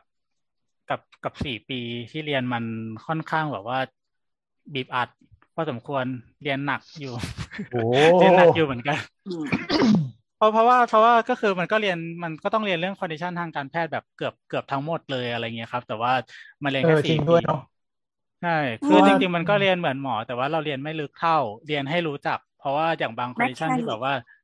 ใช่ บาง condition ที่แบบว่า เออกายภาพ อันนี้ อันนี้เป็นคอนดิชันที่ทำกายภาพได้ อันนี้เป็นคอนดิชันที่ทำกายภาพไม่ได้ แยกยังไงเฉียนยังไงอะไรเงี้ยครับ มันก็ต้องแบบว่ารู้บ้าง อืม เขียนก็เมา ENT ต้องอะเรียนเลยนะคะแต่อะแต่จริงๆอย่างอย่างบางอย่างสมัยก่อนมันก็จะมีเหมือนกันครับ บางคนเขา เลือกเรียนกายภาพ เพราะว่าอยากผ่าอาจารย์ใหญ่อะไรอย่างเงี้ยก็อืมอย่างนี้ด้ก็วยเหรอก็เคยได้ยินเหมือนกัน เพราะว่าเพราะว่ามันเป็นอีกหนึ่งคณะที่ได้ผ่าอาจารย์ใหญ่เอง อืมข้างล่างอืมเหมือนอ่าหเพราะว่าอย่างตั้งตั้งเหมืแต่อนร่างเต็มเต็มๆเลยใช่ครับ ไม่อืมเพราะว่าเหมือนอย่างปกติถ้าเป็นคณะที่ได้ผ่าเนี่ย มันก็จะมีเป็นคณะแพทย์ทันตแพทย์ แล้วก็กายภาพ แค่สามมั้งครับ ถ้าจะไม่ผิด ถ้าเป็นคณะอื่นอืมเขาก็จะเรียนแบบมันดิเซกมาแล้วอะไรเงี้ยหรือเรียนเป็นชิ้นส่วนอะไรเงี้ยครับ มันก็จะแบบไม่ได้ผ่าเองไม่ได้แบบว่า explore เอง คณะวิทย์ล่ะคณะวิทย์สาขากายวิภาค ถ้าเขาอยากผ่าขนาดนั้น ของปอตรีไม่แน่ใจว่ามีมีเหรอครับ ของกายภาพเหมือนเหมือนไม่มีรู้สึกจะต้องเป็นโทอืมอ่างั้นเดี๋ยวถามเรื่องถามเรื่อง career path หน่อยสมมุติว่าหลังจากหลังจากจบแล้วคืออ่านอกจากนอกจาก ทำงานตามคลินิกกับเอ่อโรงพยาบาลแล้วอะครับ มี career path อื่นไหมครับ ถ้าถ้าเป็นสายอื่นเหรอครับ ก็เอเช่นอกีอ่าฬามันมันมันก็จะมีทั้งแบบว่าประจำทีมกีฬา เป็นนักกายภาพประจำทีมอะไรเงี้ยครับ ก็มีหรือว่าอ๋อหรือว่าเป็นนักกายภาพใน เอ่อในโรงเรียน อะไรเงี้ย ก็ก็เห็นมีบ้าง แต่ว่ามีไม่ค่อยเยอะเท่าไหร่ครับ ผมโดยแต่ส่วนมากมันจะเป็นตามโรงเรียน เขาเรียกว่าอะไรนะโรงเรียนพิเศษอะไรประมาณเนี้ยครับ ผมอ่าที่โรงเรียนอ๋กีอฬาอะไรอย่างเงี้ยใช่ที่แบบ requirement ว่าควรจะมีนักกายภาพดูแลเอ่อพิเศษในแง่ของแบบเช่น เอ่อเอ่อออทิสติกสมองเด็กพิเด็กการพิเศษอะไรเด็กพิเศษนะอ่าประมาณนั้นเด็กครับความต้องการพิเศษใช่ค่ะใช่ครับ แล้วก็ในแล้วคลินิกเหมือนเออในคลินิกความงามเหมือนที่บอกไปตอนแรก แล้วก็ถ้าอีกอันหนึ่งที่เจอเยอะ ๆ ก็คือทำไม่ไม่ใช่สายคลินิก แต่ว่า ทำงานด้านอื่นที่เอ่อ apply ความรู้ทางการแพทย์ พวกเช่นแบบเอ่อบริษัทเครื่องมือทางการแพทย์ หรือว่าทำบริษัทที่มันต้องใช้ความสามารถทางด้านนี้อะไรเงี้ยครับ แต่ถ้าเป็นอันที่ตรงสายหน่อยที่เจอบ้างก็คือ เช่น บริษัทที่เขาทำเกี่ยวกับพวกโต๊ะเตียงที่เป็นแนว ergonomic อะไรเงี้ยครับ ผมอืมอืมคือเราก็จะไปเป็นแบบ ไปเป็น specialist แต่ว่าเราไม่ใช่นักกายภาพสายเลยสายคลินิกอะไรเงี้ยครับอืมไปช่วยเขาออกแบบผลิตภัณฑ์หรืออะไรอย่างนี้ใช่ไหมครับ ในในแง่ของอะไรงนประมาณนั้นครับอือืมมก็มีบริษัทขายอุปกรณ์ทางกายภาพเอง ที่อาจจะต้องอืมมีแบบนักกายภาพที่รู้เรื่องอ่าวิธีการว่าคือมันทำงานยังไงใช้กับคนไข้กลุ่มไหนได้บ้างอย่างเงี้ยค่ะ ก็ก็จะมีในกลุ่มนี้อืมนี่เลยค่ะไหนไหนเราก็มาพูดถึงอุปกรณ์แล้ว เราเลยอยากถามว่า ในในฐานะที่เป็นมนุษย์ออฟฟิศอะไรอย่างงี้เนาะคือเราก็เห็นว่ามันมีแบบอะไร ตั้งแต่สมัยเด็กๆแล้วอะเออ มันจะเป็นคล้ายๆคือคือถ้าเป็นของคนแก่มันจะเป็นที่พยุงเอวใช่ไหมหรือว่าคนที่มีปัญหาเกี่ยวกับกระดูกสันหลัง มันจะเป็นแบบที่พยุงเอว แต่ว่าที่เราเคยใช้มันเป็นเหมือนแบบ เออใส่คล้ายๆ เป็นเสื้อกล้าม แล้วก็จะบอกว่าเนี่ยทำให้หลังไม่งอ คือไอของแบบเนี้ยมันช่วยได้จริงๆเหรอ หรือแบบมันมันแบบแบบมันช่วยได้จริงๆไหมเอออันนี้อันคำถามแรกคำถามที่สองก็คือหรือว่าแบบเราจะมีวิธีการเลือกผลิตภัณฑ์เหล่านี้อย่างไรบ้างอะไรเงี้ยอืมจริง ๆ อันนี้เป็นเป็นประเด็นร้อนแรงอยู่ในอยู่ในทวิตเตอร์มาหลายรอบเหมือนกันครับผม เพราะเหมือนกับพักหลังๆคนเขาก็แชร์กันเยอะเหมือนกัน ก็จริง ๆ เคยเคยแบบว่า เคยแบบดีเบตกับ กับชาวทวิตเรื่องประมาณนี้ไปประมาณสองสามทีเคยเคยสร้างดราม่าไว้นี่เองอ๋อไม่ไม่ไม่ได้สร้างดราม่าเกินทัวถึงว่าคือเขาเขาแชร์กันให้ความรู้ไปให้ความรู้ใช่ครับคือคือจริง ๆ แล้วแบบพวกอุปกรณ์ supportive อะไรพวกเนี้ยจริง ๆ มันก็จะมี condition แบบเอ่อที่ที่ใช้ได้หรือว่า condition ที่แบบจำเป็นต้องใช้อะไรเงี้ยครับ แต่ว่าคือจริงๆ ถ้าเป็นแบบแนวถ้าถามถึงว่าเรื่อง office syndrome หรือว่าแบบคนปวดหลังปวดคอบ่าอะไรเงี้ย ควรจะใช้อุปกรณ์พวกนี้ไหม จริง ๆ ต้องบอกว่าเอ่อไม่ไม่แนะนำไม่แนะนำเลยครับ เพราะว่าคือพวกเนี้ยมันเป็นเรียกว่าเป็น passive เนาะคือหมายถึงว่าไอตัวเสื้อที่รัดอะไรเงี้ย มันมันช่วยดึง มันช่วยดึงก็จริง แต่ว่าถ้าในทางระยะยาวแล้วเนี่ย มันจะกลายเป็นว่าพอ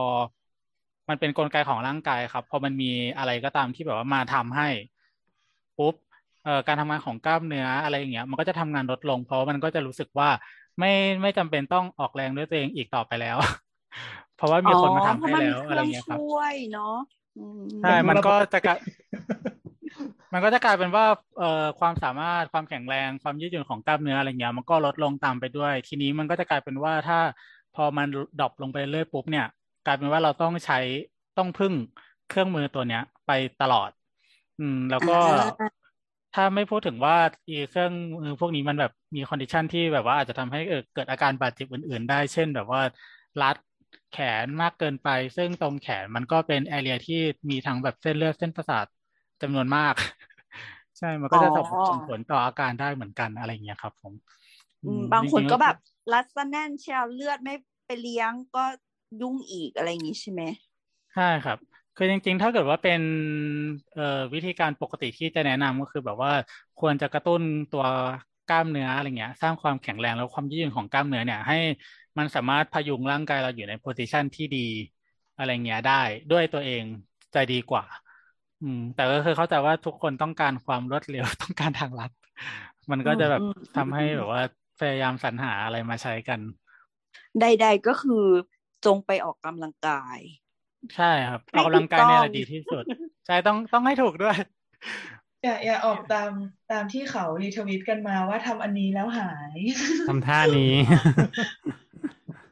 อันอันอันนั้นก็เป็นอีกประเด็นหนึ่งที่แบบว่าเยอะมาก แล้วแล้วแล้วแล้วก็จริง ๆ คือมันก็ไม่ได้แค่ว่านั่ง หรือว่าออกกำลังกายเยอะๆขึ้นแล้วมันก็จะหายอะไรเงี้ยครับ ของพวกนี้มันต้องแบบว่าทำการเรื่องปรับปรับพฤติกรรมอะไรเงี้ยด้วย อันเนี้ยจริง ๆ เป็นพาร์ทที่แบบสำคัญมาก เพราะว่าต่อให้แบบกล้ามเนื้อแข็งแรงสุดๆ นั่งท่าแบบว่า perfect ร้อยเปอร์เซ็นต์แต่ว่านั่งแปดชั่วโมงยังไงก็ ยังไงก็แบบมีปัญหาอยู่ได้อยู่ดีอะไรเงี้ยครับ ดังนั้นคือมันก็ต้องแบบควบคู่กันไปมันไม่ใช่แบบว่า มีแค่ solution ใด solution หนึ่งแล้วมันจะทำให้แบบพวกอาการปวดหลังอาการออฟฟิศซินโดรมมันหายไปได้อะไรเงี้ยครับแล้วก็สาเหตุของอาการถึงถือแบบอาจจะปวดที่เดียวกันเนี้ยค่ะ แต่ว่าคือสาเหตุของอาการมันก็อาจจะไม่เหมือนกันก็ได้ เพราะฉะนั้นถ้าออกกำลังกายท่าหนึ่งหรืออุปกรณ์ชิ้นหนึ่งอะค่ะ มันไม่ได้เหมาะกับคนทุกคน เราต้องตรวจประเมินก่อนว่า คนเนี้ยมีอาการนี้เพราะอะไร เพราะกล้ามเนื้อมัดไหนหรือเพราะว่า ข้อต่อข้อไหน หรือเพราะว่าพฤติกรรมอะไรที่เขาทำซ้ำๆแล้วมันทำให้เกิดอาการ ซึ่งแต่ละคนก็จะไม่เหมือนกัน เพราะฉะนั้นเอ่อถ้าออกกำลังกาย หรือว่าอุปกรณ์อื่น ๆ เนี่ยค่ะ ถ้าใช้แล้วมันไม่บาดเจ็บมันก็ถือว่าโชคดี แต่ถ้าเกิดว่าเราทำแล้วมันมี condition อะไรที่มันอันตรายอย่างเช่นอะมีการกดทับของเส้นประสาทมีกระดูกหลังเคลื่อน หรือมีหมอนรองกระดูกปลิ้นอยู่อะไรเงี้ยบางท่ามันเป็นท่าห้ามสำหรับ condition นั้นๆ บางทีทำแล้วอาการแย่ลงเยอะหรือถึงขนาดต้องอะมาทำกายภาพแบบหนักเลย เจ็บหนักเลย หรือว่าต้องไปผ่าตัดก็มี เพราะฉะนั้นอาจจะอืมอืมต้องต้องระวังเรื่องเรื่องพวกนี้นิดนึงอะค่ะ หรือถ้าไม่แม่นถ้าไม่มั่นใจก็ปรึกษานักกายภาพหรือปรึกษาคุณหมอก่อนก็ได้ หรือง่ายๆก็คือ ถ้าทำแล้วมันเจ็บก็อย่าไปฝืนแค่นั้นเองค่ะเลยทำให้นึกได้ เอ้ยขอโทษค่ะ อ๋อเอาตรงๆก็คุณหมอก็ไม่ค่อยรู้เรื่องเกี่ยวกับอุปกรณ์ต่างๆเหล่านี้หรอกนะครับเพราะอ๋อเลยเลยทำให้นึกได้อย่างอีกอย่างหนึ่งว่าจริง ๆ แล้วเรียนกายภาพบำบัดเนี่ย ไปเป็นเทรนเนอร์ได้เหมือนกันเนอะในตามแบบยิม จริงอ่าจริง ๆ ก็ถ้าโดยความรู้เนี่ยได้ครับ แต่ว่าแบบของเทรนเนอร์เขาก็จะมีแบบว่าระบบของเขาแบบต้องมี certificate ต้องมีอะไรอย่างเงี้ยเหมือนกัน อืม แต่น่ามีเพราะเหว่ามือนกันนะครับ นักกายภาพที่ไปเป็นเทรนเนอร์ แล้วเขาก็จะมีเครดิตดีกว่าเทรนเนอร์ปกตินิดนึงมามันจะแบบรู้สึกว่า คือสมมติถ้าถ้าให้ให้เราเลือกเราจะเลือกแบบคนที่เรียนกายภาพบำบัดมา เพราะว่าอย่างน้อยรู้ว่าจะทำท่าไหนแล้วไม่ทำให้เกิดอาการบาดเจ็บกับร่างกายเราแน่ๆอะไรอย่างเงี้ย อืม อืม อาจจะมันเป็น มันเป็นความถนัดคนละด้านมากกว่าค่ะหมายถึงว่า ถ้าเกิดถามว่านักกายภาพแบบไปไปแพลนโปรแกรมออกกำลังกายเพื่อให้กล้ามใหญ่เลยอะไรเงี้ยถามว่าทำได้ไหมทำได้ แต่ท่าหรือว่าการadapt ท่าการใช้ท่าหรือเรื่องสารอาหารเรื่องการ nutrition ต่างๆ ของสปอร์ตเลยอันเนี้ยทางเทรนเนอร์อาจจะสำหรับคนที่เรียน sport science มาสำหรับวิทยาศาสตร์การกีฬา อาจจะมีความสามารถมากกว่า แต่ถ้าเกิดว่าอยาก ประเมินว่า โอเค ร่างกายเรามันมีอะไรที่เอ่ออันตรายต่อการออกกำลังกายท่าไหนหรือเคยมีประวัติบาดเจ็บ แล้วอยากประเมินว่าเราสามารถไป train ได้ไหม ไปทำแพลนประมาณเนี้ยได้ไหมอันเนี้ยก็คือเป็นหน้าที่ตรวจร่างกาย และเอ่อประเมินความสามารถของใครของนักกายภาพค่ะอืมใช่แล้วก็เรื่องการบาดรักษาการบาดเจ็บอันนี้ก็คือเป็นของนักกายภาพอยู่แล้วอืมอืม ค่ะ เจ๋งอะแต่ว่าปัญหาอันอันนี้ถามทั่วไปว่าเอ่ม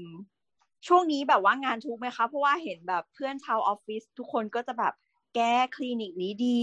แบบอะไรอย่างเงี้ย แบบรู้สึกว่ามันแบบเป็นเทรนด์ที่คนมาหาเยอะขึ้นไหมหรือยังไง ก็ก็เยอะขึ้นนะครับ ถ้าถ้าถ้าถ้าถ้าพูดถึงแบบว่าเรื่องของออฟฟิศซินโดรมหรือว่าเรื่องของอายุ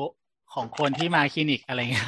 มันก็น้อยลงเรื่อยๆแบบว่าอย่างถ้าเป็นแต่ก่อนจะเจอบ่อยแบบเป็นวัยกลางคนซะมากกว่าที่ทำงานมานานแล้ว แต่เดี๋ยวนี้แบบเริ่มอายุน้อยลงก็เหมือนกับว่าเริ่มรู้ว่าเออควรจะมานะอะไรเงี้ย ก็เยอะขึ้น แต่จริงๆถ้าแบบว่าช่วงนี้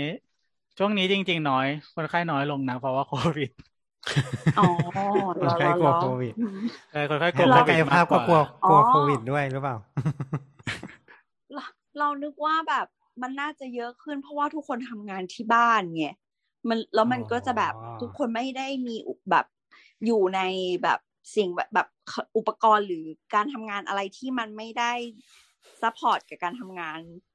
โดยเฉพาะอะไรอย่างเงี้ยเออ แบบอ๋อเก็อีก็อาจจะไม่ดีบ้างหรืออะไรอย่างเงี้ยก็อาจจะทำให้เกิดการบาดเจ็บ ถ้าเกิดต้องทั้งนั่งทำงานเป็นเวลานานๆอะไรเงี้ยอะ จริงๆก็ใช่นะครับ เพราะว่าจริงๆ ถ้าเป็นคนไข้แบบว่าออฟฟิศซินโดรมอะไรอย่างเงี้ยประวัติช่วงนี้ก็คือแบบว่า เพราะว่า work from home ตั้งแต่ work from home นี่แหละก็เริ่มมีปัญหากัน แบบก่อนอันนี้ไม่ค่อยไม่ก็มีปัญหาแบบเล็กๆ น้อยๆ ก็แบบว่าแป๊บเดียวก็หายได้เองอะไรเงี้ยแต่ว่า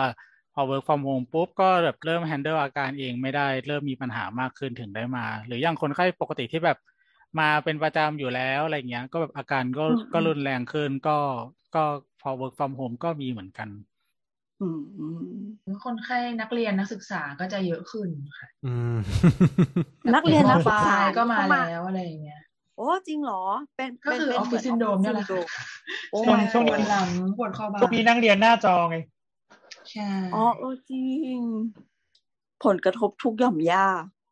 เราก็แบบว่าไม่ได้ไม่ได้คือ คือถ้าแบบเป็นไปเรียนไปเรียนโรงเรียนใช่ไหมอะก็แบบมันก็จะมีเรียนแบบเออสองสามชั่วโมงออกไปพักกินน้ำ นี่นั่นนู่น ตอนเที่ยงเตะบอลอะไรเงี้ยอืมอืมช่วงช่วงนี้คือแบบอยู่แต่บ้านนั่งเรียนหน้าจอ จริงเรียนเรียนเรียนพละก็เรียนเรียนว่ายน้ำเรียนเรียนว่ายน้ำผ่านทางจออีกต่างหากใช่ไหมลุงแอนตักตักตักน้ำมาขันหนึ่งแล้วก็แบบยกมือไหว้เงี้ยจริงๆนะครับ ไม่ใช่อันนี้คือครูครูปหนึ่งเขาก็เอากระมังมาแล้วก็อะเด็กๆทุกคนนะ ถ้าใครไม่มีกระมังไม่เป็นไรนะ เดี๋ยวครูจะทำให้ดูวิธีการดำน้ำแล้วเอาหน้าจุ่มแล้วก็ตีแขนตีแขน บันเทิงมากครับสงสารสงสารนะแต่แต่มันก็เป็นปัญหาด้วยแหละครับ เรื่องแบบว่าเหมือนถึง physical activity ของเด็กมันลดลง มันก็เลยกลายเป็นว่าอืมพอขยับน้อยปุ๊บมันก็เลยยิ่งทำให้แบบกล้ามเนื้อมันแบบสูญเสีย performance ไป มันก็ทำให้แบบเป็นปัญหาได้ง่ายขึ้นเพราะจริงๆแบบก่อนอันนี้น้อยมากนะครับ ที่เด็กแบบเอ่อเด็กมัธยมจะมาเรื่องออฟฟิศซินโดรมแบบถ้าเด็กมหาลัยก็เจอบ้างบางขณะที่แบบว่า ทำงานกันโต้รุ่งหามค่ำอะไรเงี้ยมันก็จะมีบ้าง แต่ก็จะแบบไม่เยอะคขนาณะดแพนี้ทย์ก็มีนะคะเมื่อกี้เมื่อกี้เห็นแบบว่าลุงแอนยิ้มมากเลยครับเข้าใจว่าคงมีหลายที่หลายคณะที่เสียสุขภาพ เพราะจะต้องทำอะไรดึกๆเนี่ยครับ เจอบ่อยครับ แบบทำโมเดลกันดึกดึกดื่นดื่นๆโต้รุ่งติดกันสามสี่วัน หนังขดหลังแข็งอะไรอย่างงี้ใช่ไหมด้วย โอเค ทีนี้อยากอยากจะถึงประเด็นสุดท้ายแล้วครับ อยากจะให้คุณแจนกับคุณคุณกล่องช่วยอ่าอยากจะฝากอะไรกับคุณคุณผู้ฟังไหมครับ อืมก็อาจแจ้งก่อนก็ได้ค่ะก็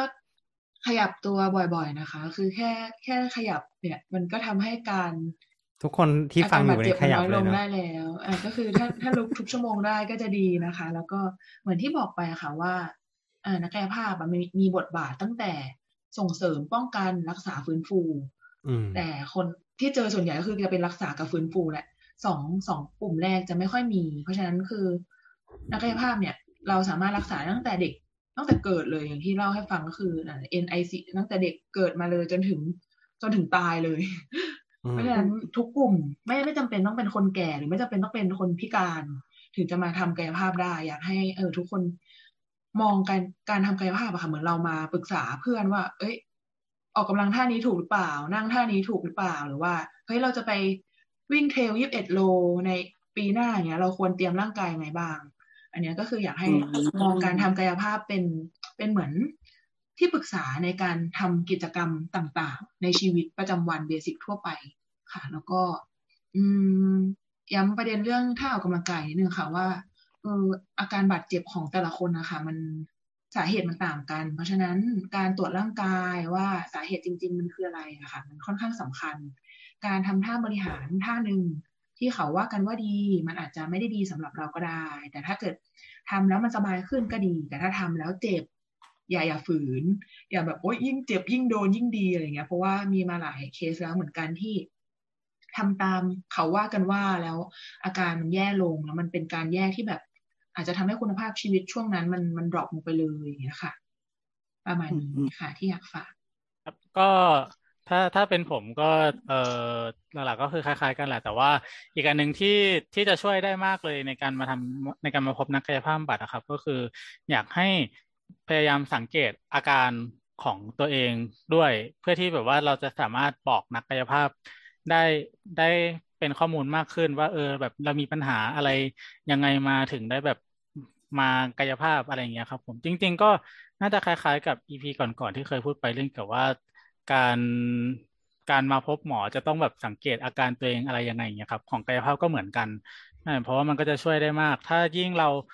รักษาได้ตรงจุดตรงประเด็นมากขึ้นอะไรเงี้ยครับ มันก็ช่วยทำให้คนไข้เนี่ยเออ สามารถหายได้เร็วขึ้น หรือว่าอาการดีขึ้นได้มากอะไรเงี้ยครับ เพราะอย่างบางคนก็คือเอ่อไม่ไม่ค่อยสนใจอาการตัวเองเท่าไหร่ แล้วก็คาดหวังว่า นักกายภาพบำบัดจะสามารถแก้ให้ได้ทุกอย่างเป็นมือพิเศษอะไรเงี้ยจริงๆก็แบบเออมันก็ไม่ได้แก้ได้ทุกอย่างขนาดนั้นอะไรเงี้ยครับ ผม อืมแล้วก็ บางทีอย่างบางอาการบาง condition อะไรเงี้ยมันก็จะมีความคาดหวังคนไข้ก็ต้องทำความเข้าใจด้วยว่าเออสิ่งที่คนไข้คาดหวังกับสิ่งที่นักกายภาพทำได้อะไรเงี้ยครับ มันก็จะมีแบบว่า เออ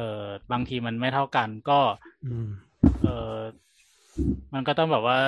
ต้องปรับต้องจูนกันนิดนึงเวลาบางทีทำกายภาพ แล้วก็บางทีคนไข้ก็จะคิดว่าเฮ้ยนักกายภาพเลี้ยงไข้หรือเปล่า อะไรเงี้ยครับแล้วก็เจอก็เจอบ้างเหมือนกัน แต่ว่าเออก็ต้องคุยว่า เออ เออ condition ของคนไข้ที่มาอะไรเงี้ย มันอะไรยังไงโรคนี้มันดีขึ้นได้แค่ไหน สิ่งที่เราทำเราทำอะไรให้ได้บ้างอะไรเงี้ยครับ คนไข้โอเคไหมอะไรประมาณเนี้ย ก็เป็นอีกเรื่องหนึ่งที่แบบว่าเป็นปัญหาบ่อยเหมือนกันจ้ะโอเค ก็ต้องต้องขอบคุณอ่าคุณกลุ่มแล้วก็คุณแจนมากเลยนะครับแล้วก็อ่านี่ก็คือรายการคุณหมอขานะครับ ก็มีมีมีมีอ่า มีมีมีอ่ามีใครจะฝากอะไรอีกไหมพวกเรามีใครจะฝากอะไรอีกไหมจะพูดง่ายดีวะ ไม่มีเนาะลุงแอนจะฝากอะไรไหมครับลุงแอนในฐานะที่มาช้าที่สุด อุ้ยแต่ซีเขินเลยอ๋อแต่ว่าลุงแอนยังไม่ได้สวัสดีปีใหม่เลยคนอื่นก็สวัสดีปีใหม่ไปหเอมดอแล้วคนอื่นเขาสวัสดีพูดสวัสดีใหม่ปีใหม่หมดแล้วสวัสดีใหม่ครับเขินเลยมา ท่านประธานเก่าปิดเลยโอเคท่านผู้ฟังนะครับ สามารถติดต่อกับเรานะครับ โดยการค้นหาชื่อคุณหมอขานะครับ จากทางแอปพอดแคสต์ที่ทุกคนใช้นะครับ ก็ถ้าเกิดว่ามีใครมีเรื่องไหนที่อยากจะฟังหรืออยากจะแนะนำเรานะครับ ก็อ่าก็สร้างดราม่าไว้ใน Twitter ได้นะครับ ไม่ใช่สิ ก็สามารถที่จะติดต่อเราได้ทาง Twitter อ่า doc underscore please นะครับ อ่าแล้วก็ถ้าเป็น Facebook ก็เป็น Facebook Fanpage สามโคกเรดิโอนะครับ ก็สำหรับวันนี้ต้องขอบคุณคุณแจนและคุณบุ๋งมากเลยนะครับ แล้วก็อ่าวันนี้ขอลาไปก่อนนะครับ ก็ขอบคุณมากเลยครับสวัสดีขอบคุณมากครับขอบคุณครัสวัสดีครับบสวัสดีค่ะสวัสดีครับ มันเป็นอะไรกับการพูดปิดทุกทีเลยเนี่ยหึ